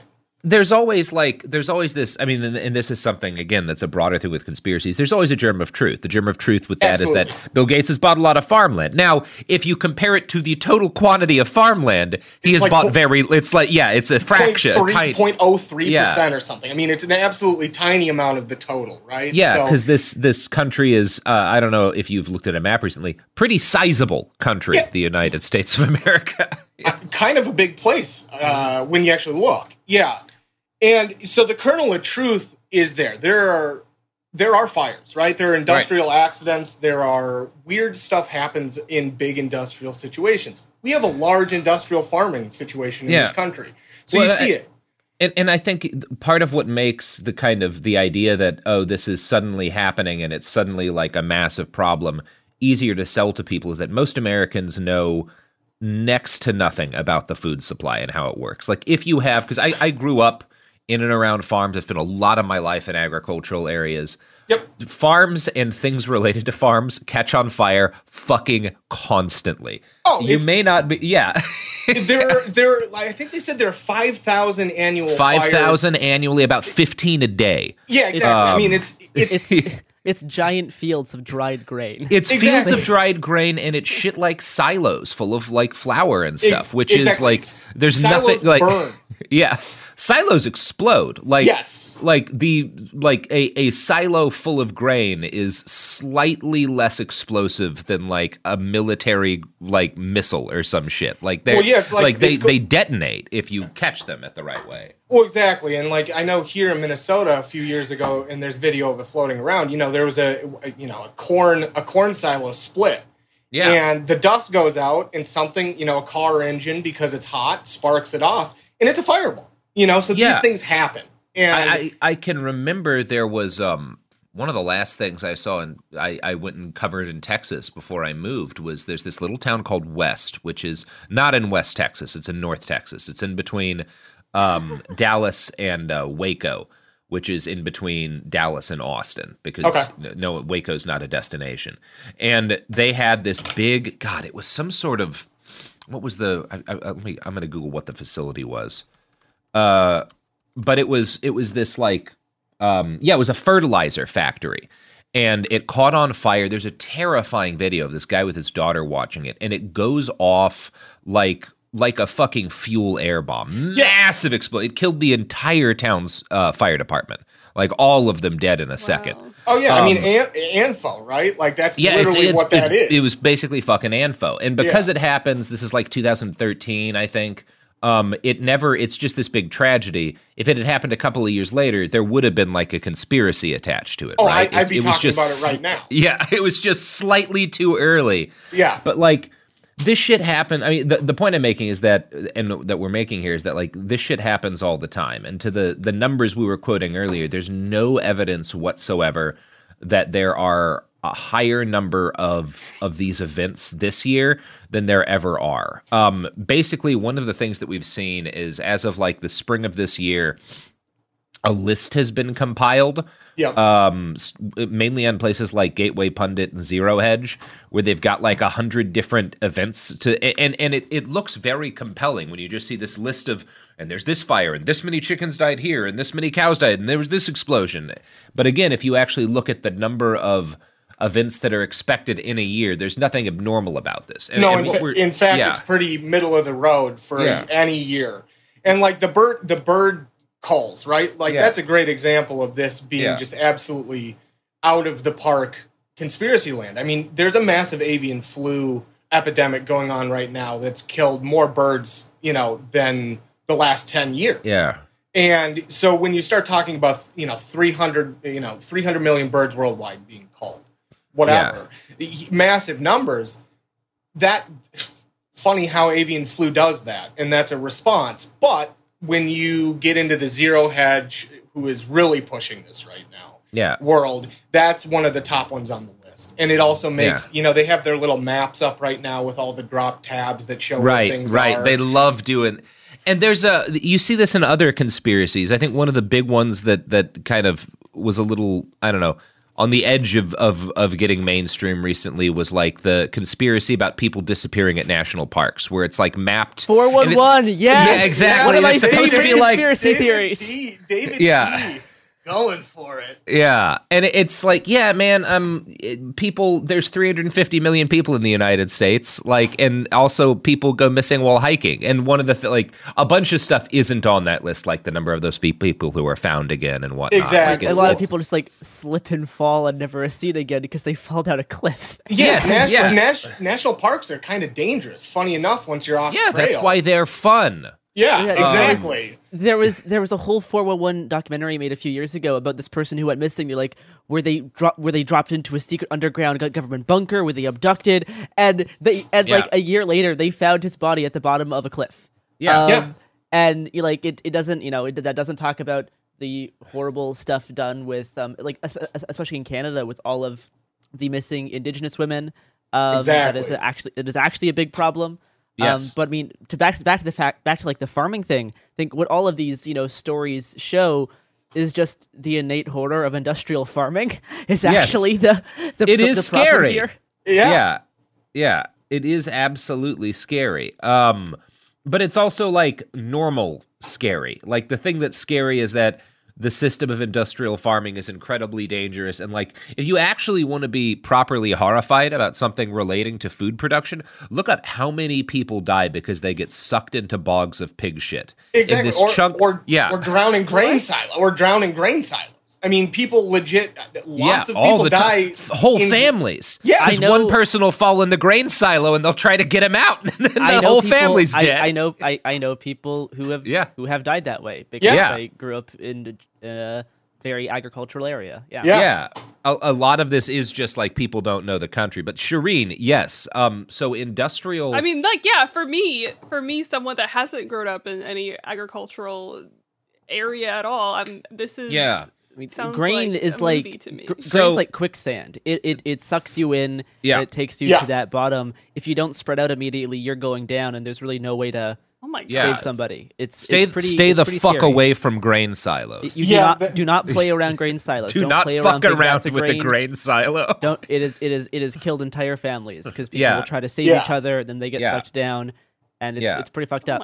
yeah. Yeah, it's bad when you have livestock, livestock poop, and sometimes that poop is super useful. Chicken shit's one of the best fertilizers ever. You can make chicken shit Mm-hmm. very, very useful. Pig shit is like nasty. It's toxic. It is very hard to Oh, do it's- anything. It's yeah. a bioweapon. Once Yeah. it's in the ground long enough, it's a bioweapon. theoretically if you were to like really care about it you could you could make a use of it uh, given enough time but there's so many pigs because our hunger for bacon is insatiable that you wind up with this this massive toxic massive toxic sludge so there's the chunk of the country in which most of the pigs come from there are these huge pig shit bogs that are like there are countries smaller than bogs of pig shit that we have in the United Oh, States yeah. and people die in them all the time they get sucked down into the pig shit Yep. Or you suffocate because you get one of them bursts. I mean, there's so Yeah. many weird things because it's a meth. They're methane and hydrogen sulfide sinks, so it's Yeah. just like bad things around farms all the time, and that's just that's just farming. and and what we're ultimately what we are seeing here if you want to like actually analyze the thing that is happening um with all of these conspiracies it's it's what's called the frequency illusion Yeah. Yep. which is the idea that like if you've ever I don't know if somebody when somebody like teaches like you learn a new word right or you like you hear about a historic event and then you keep seeing You're it gonna see it referenced a bunch- everywhere. The yeah, Fnords, exactly. there they are. Exactly. Yeah. Th- this is something that an author that Garrison and I quite like, Robert Anton Wilson, played with a lot. Um, it's why like 23s. One thing you'll notice in like Hollywood movies and TV shows, if you look out for 23s, they're fucking everywhere because a whole bunch of people who got into Hollywood are fans of this same guy, and there's this conspiracy with the number 23. People stick it. It's all over the fucking wire. It's in a bunch of shit. Um, and it's What- it's Yeah. at the base of things, like right, humans are pareidolia machines, Mm-hmm. right? So we're looking for patterns in static. That's what we do. It's Yeah. part, like in my mind, it's part of our like ancestral, uh, you know, deep in the past protection That's how, mechanism, right? that's how we construct meaning. Yeah. It- Exactly. Well, it's that, and it's how you look for monsters in the woods. You know, it's like when we're looking for eyes in the dark. That's Yeah. part of it. And so, you know, we tend to find meaning in points and then try and connect them Yeah. because that's how we work. And so, this is a great example of this because it hasn't gone full Q level yet, where Yeah. it's just absurd to be absurd the shield itself like Yeah. you can see where people are trying to pick together points that normally are just industrial accidents Yeah. and you know some of the stuff i er- saw early on before like the cow death posts and the stuff related to climate change what you really were seeing was people trying to make order out of what is just chaotic accidents Yeah. and now Yeah. and now That's with exactly what I was. Yeah. yeah Go ahead. Sorry. No it's, it's it's it's something you rarely actually see in the cascade of a uh, you know conspiracy theory like this so overtly and it's been really interesting for me watching that because you know as someone who's far too into watching people melt their brains um this this kind of lays out some of the ways that this works for all of us um and i think it also offers a roadmap in certain ways to like see past it and be able to correct it for yourself so you don't get into the same oh I, there are a thousand points of light here let's follow Yeah. all of them Yeah, it's um one of the things that's interesting. So like we just called it the uh the uh the recency uh bias or the frequency illusion. Yeah. There's also the the recency illusion, which is like the belief that things that you have like noticed only recently are, are recent phenomena rather than things that go back a long time. They're, these are kind of interrelated, but the this this sort of phenomena that we're seeing is often called the Baader-Meinhof phenomena. Um, Absolutely. Yep. And that's so so the the the Baader I'm pretty yeah Baader the Baader Meinhof group was a it was it's also called the German Red Army. Um, it was a yeah it was a, a West German terrorist organization from like 70 fucking years ago. Like this is not a recent thing. But there was a an article about them in like a Minnesota St. Paul newspaper in 1994 that happened to be one of the first newspapers with an online comment page. we do And- this very oh, well up oh here Oh no. Well, yeah. Oh, no. So this is like you'll always hear it referred to as the Baader-Meinhof phenomena. It has nothing to do with this terrorist group, other than the fact that one commenter on there saw an article about them um, within a couple of hours of someone else in their life telling them about the group, and so they named it boy. in the comments section the Baader-Meinhof phenomena because Yep. yeah, like it, it's lit- which is an example of the phenomena. Um, Yeah. but like that's That's it is it is it's a thing that people do for a- a- again good reason like like you've said like if you're a fucking hunter gatherer and you notice that like oh after a rainstorm is when the big cats come out and hunt and like if somebody if one of your friends gets eaten by like a tiger it's probably after a rainstorm you associate after the rainstorm with danger which is like good right like if you want to not the, get the eaten by more tigers we live inside urban environments, the usually usually less this becomes useful Yes. as relating to more of our like instinctual practices. Yes. And right learning to recognize Well- this like first step of delusion is really important. Yeah Um, I don't. because it but can I help don't you think make of it as decisions del- in the future. Right, but I think it's much more similar than we realize to like how people think of religion. Because even religion, Yes. people are Yeah. trying that's to make order. That's literally what i was just about to say this order is such out of a Yeah. disorder. Yeah, like what proto-religious yeah, what you were saying thing. is like there's so much chaos, people can't make sense of the world, and just like religion, you're trying to make order out of disorder, and you look for signs, you look for patterns. It's like an element of magical thinking where It- Yes. yes you look for reasons that this has meaning. Yes. Um, Yeah. So I Ex- understand where they're coming from. Oh, Abso- absolutely. absolutely. And, and so the problem again, the problem is not with your brain because this is not like a bad thing your brain is doing. It's just a thing your brain is doing. The problem is that this is one of the easiest ways that bad faith actors can take advantage of you and other Yep. people. And so in terms of protecting yourself and others from it, and again, one of the problems with this and one of the things that makes it so so much more difficult that 20 years ago, the Baader Meinhof, obviously, the Baader Meinhof phenomenon was as much of a thing as that dude in the fucking comments page that Minnesota paper proves. But there was less shit coming at you. So you Yep. kind of had, even if you might get caught for a little bit in the like, oh, is there something weird going on with this this German terrorist group? Um, you kind of had the space in your head and the space in your media diet to like actually parse that out and calm down.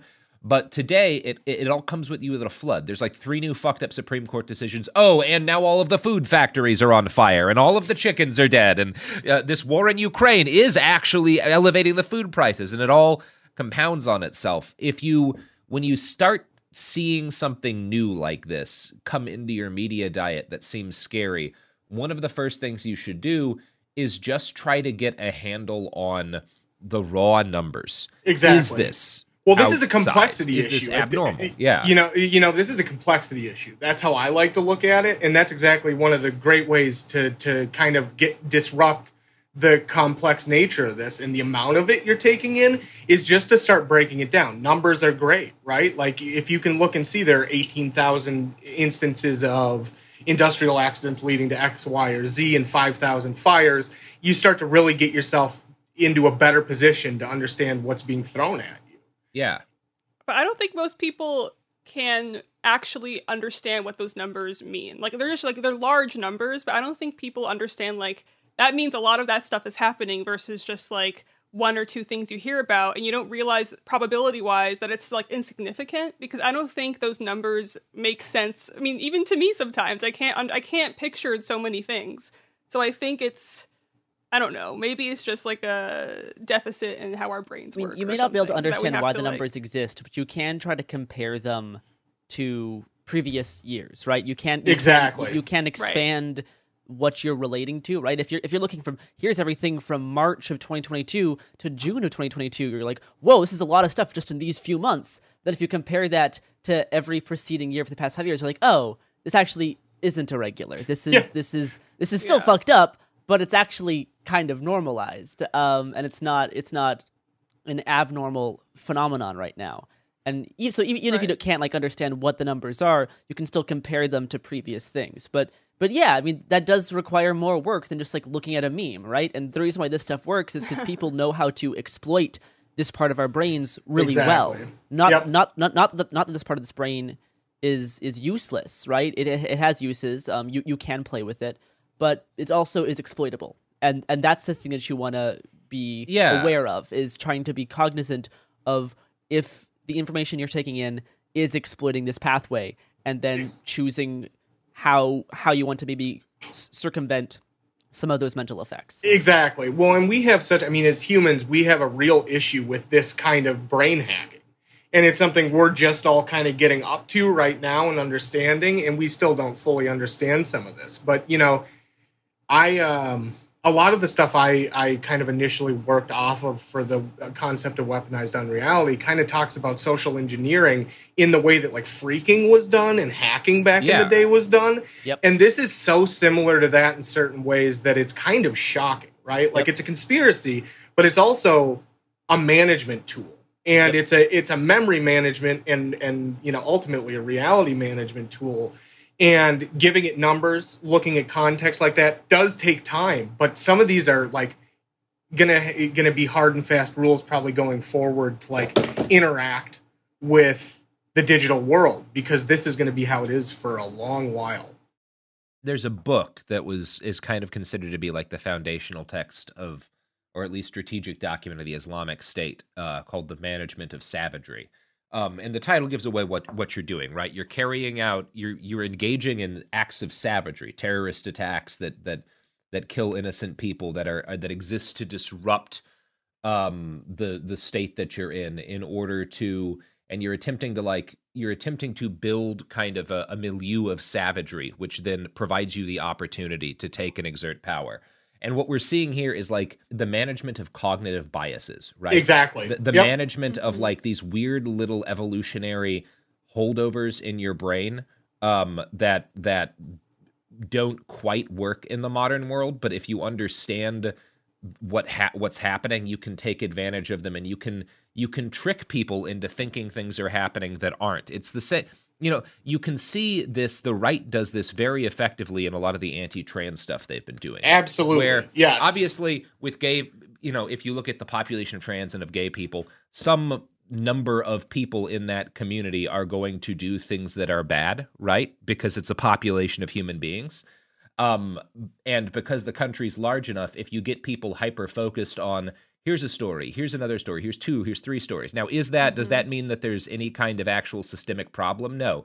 Um, that community is no more likely to do things that are bad than any other community. But if you get people focused on each of those stories in their head, inflated. they feel like there's they feel like there's an epidemic, and like, well, yeah. we have to get a handle. It's the same thing that that gets done with like Islamic terrorism, right? Where it's like, yes, yeah, since 9/11, actually not that many acts of Islamic terrorism in the United States. Extremely fucking uncommon, much less yep. common than right wing terrorism, like homegrown terrorism. But the media doesn't really cover one of those kinds of terrorism and loves to cover the other. So you get people periodically tricked into thinking that they're under direct threat from the Islamic State or whatever the fuck. Right. Well, and I think it's, you know, I think going to that point, right? Like it's almost a, I mean, it's a reality filter right? So like it's a way to selectively filter out things that would counter the narrative that you're trying to overall push. And I think that yeah. that's something that's what's in, interesting me about this in a lot of ways is that we're seeing a filter being set up that only allows people into one lane of this thought. And we've seen what the end result of that is with radicalization and things that come along with uh, these kind of conspiracies. But it's really it's been very wild to watch since the you know the 19th 20th of april till now where we're seeing it you know Cernovich is doing it every, any one of the guys you can Steven think of. Crowder was doing it. Yep yeah. exactly. Tucker ran a couple things on this and kind of interspersed it with his you know white male virility shit. Yeah. it's it, we're, we're, we're in a weird place where these are starting to be able to be played with and on each other. And that kind of filtering you know starts to get people onboarded from a conspiracy into you know what we're seeing now is kind of the white nationalist christian nationalist movement yeah. that's that's become that that thing and you know for me that's where my interest stems from because of this idea of weaponizing unreality seeing what happened in russia when that happened and seeing this kind of thing which is so similar to that filtering and that narrative shift and building that goes on in that world it's it's been and, uh, you know, staring into a void feels bad sometimes. This is just one where it's like, oh, this is terrible, and every it's just the beginning every, of it. Every once in a while, the void stares back, and you're like, oh boy. Oh yeah, no, and that yeah, exactly. I mean, that's uh, that's the problem. Is sometimes it just stares you right in the eyes and tells you, yeah, I'm here, and that's a bad feeling. Yeah. Well, I think that's more or less what we needed to talk. About. Oh, that uplifting note. No, it would be like no, like one of the one of the ways to combat this, if you can, is honestly creating your own memetic graphs is really useful because these things spread so fast when they're in images. Yep, images exactly. of of dates and instances spread like wildfire. Um, so if you can make your own, which compares it to previous years, say, hey, this yeah. actually isn't yep. a new pattern. This is something that's been. This is this is just what happens in industrial farming. I think spreading it via memetic images uh, is yeah. one of the if there is a way to combat it, that's probably right. one of the core ways to go about it. Yes, just because of how fast those things spread. Absolutely. You can, again, you can see I've seen some useful people have been trying to push back against you know this idea that there's been this like massive crime surge in San Francisco and stuff, and they it uses the same tactics, right? Yep. Absolutely. You have like a couple of videos of people shoplifting or something, and then you make a and and is there is that kind of crime actually up? Well, no, it really isn't. But like, it doesn't matter because um, or is it any higher there than it is in some place like Duluth where no videos are coming out? Like, no, it's not. But um, it's uh if you have to be aware the first thing you have to be aware of is the phenomena is like the way in which they're taking advantage of you and exactly. like yeah then you have to you have to kind of determine, you have to use the tactics they're using against them. And one of the things that is effective is these these graphs with kind of like numbers and dates and shit on them. People love to feel like they're looking at research. Yes. Um, yep. But yeah, at the it, same time though, not to not to be like I don't know negative about this at all, but in my mind, this is like a modern day version of someone starting a religion and make people like making the sheep of this like uh, following and then having them turn into like whatever it is whether it's christian nationalism or whatever but yeah. just like in religion if people are presented with science they don't fucking care you know what i mean you'll well, you present them with like I don't know. It's- it's- There's it's some people that I think are beyond saving. It's it's it's it's not science. It's about everyone wants to have access to special secret information. Secret knowledge, yeah. right? The secret Everyone wants to thing. have esoteric knowledge that no one else has. Yep. So these graphs are so compelling in the first place because they're like, oh, no one else knows all of these things. No one else has laid it out in this manner. So if you Mm. can present your information in that same style, say, hey, Right, no one knows right. that this is actually part of this overall thing that's been going on for years, and it's about industrial farming. And then you hope that it, that will spread. the Yeah, way that then that spreads spread. because because it, it infects the same point in someone's brain, right? Exactly. We all want To- to we want to feel smart. We want to feel unique. We want to have like esoteric knowledge. So if you can if you can frame it to to fit that same mold, then it's not science. It's just playing with the same tactics that got them convinced of this in the first place. Exactly. Yeah, People- That's, that's different for sure. Yeah, I think I think Shireen like like, it's true that like if somebody is a committed believer in in whatever, like somebody Sure. like Mike Cernovich or something, you're not convincing them. Absolutely not. The the danger, the thing that they're doing that's dangerous is they're they're quote unquote pilling a lot of like random people into believing Uncles, that there's a problem that cousins, scares yeah. those people, and when those people get scared, they're willing to accept shit they wouldn't otherwise scare. And I think those people you can push get to step down from the ledge because one thing we do want this is also a problem but like think about like climate change right and how much of the denial of climate change is is not based around getting people to reject the idea entirely but getting like when people bring up a specific problem being like well but look at this weird new piece of technology that some kid developed and like this is going to fix it. And then you get to not worry about it right? So if Right, somody right. suddenly starts freaking out about agricultural fires for the first time and you're like actually they're lower than they are in normal years. This isn't a problem then maybe their brain maybe you can get their brain to go like okay then i won't worry about that because i don't want more things to worry about i just have been given them um that's So my we're, hope we're targeting the ledge people. Yeah, we're targeting Yes. the ledge Yeah. people. Yeah, you're not getting to true believer. You're not getting to true believers Yeah. at this point of any of this stuff for the most part. You know that takes a, a wholly different Yeah. level of work. I mean that's that's in the ballpark in my mind of de-radicalization, right? Yeah, like that's- you're you're in a completely wholly different, ballpark. And if you can target the people who are thinking about jumping into the pool too, they tend to, if you do change their mind, they become some of the biggest proponents of trying to get other people off the ledge that they might know. And that's It's something like I've seen. ex-Scientologists or something. Yeah, well, it's something like I've people that are leave a cult or something. Yeah, it's exactly. it's it's it's very similar, and it's something I've seen even in my friend circles. You know, talking to people who five years ago were fully, you know, in the oh, let's do Donald Trump for the lulls thing. You know, now those are the same people who are telling their friends, oh shit, we have a Christian nationalist movement that's trying to overthrow democracy, and that's a huge, you know, like that's a huge help um, to everyone, right? You want more people saying the truth to people who might not hear it from someone like us um, and Right. can internalize it. And We got to infiltrate. There's, you know, the truth takes a lot more work than fiction, unfortunately. But once it starts to work, it's a compounding thing. And the truth tends to really set people free, as corny as that is.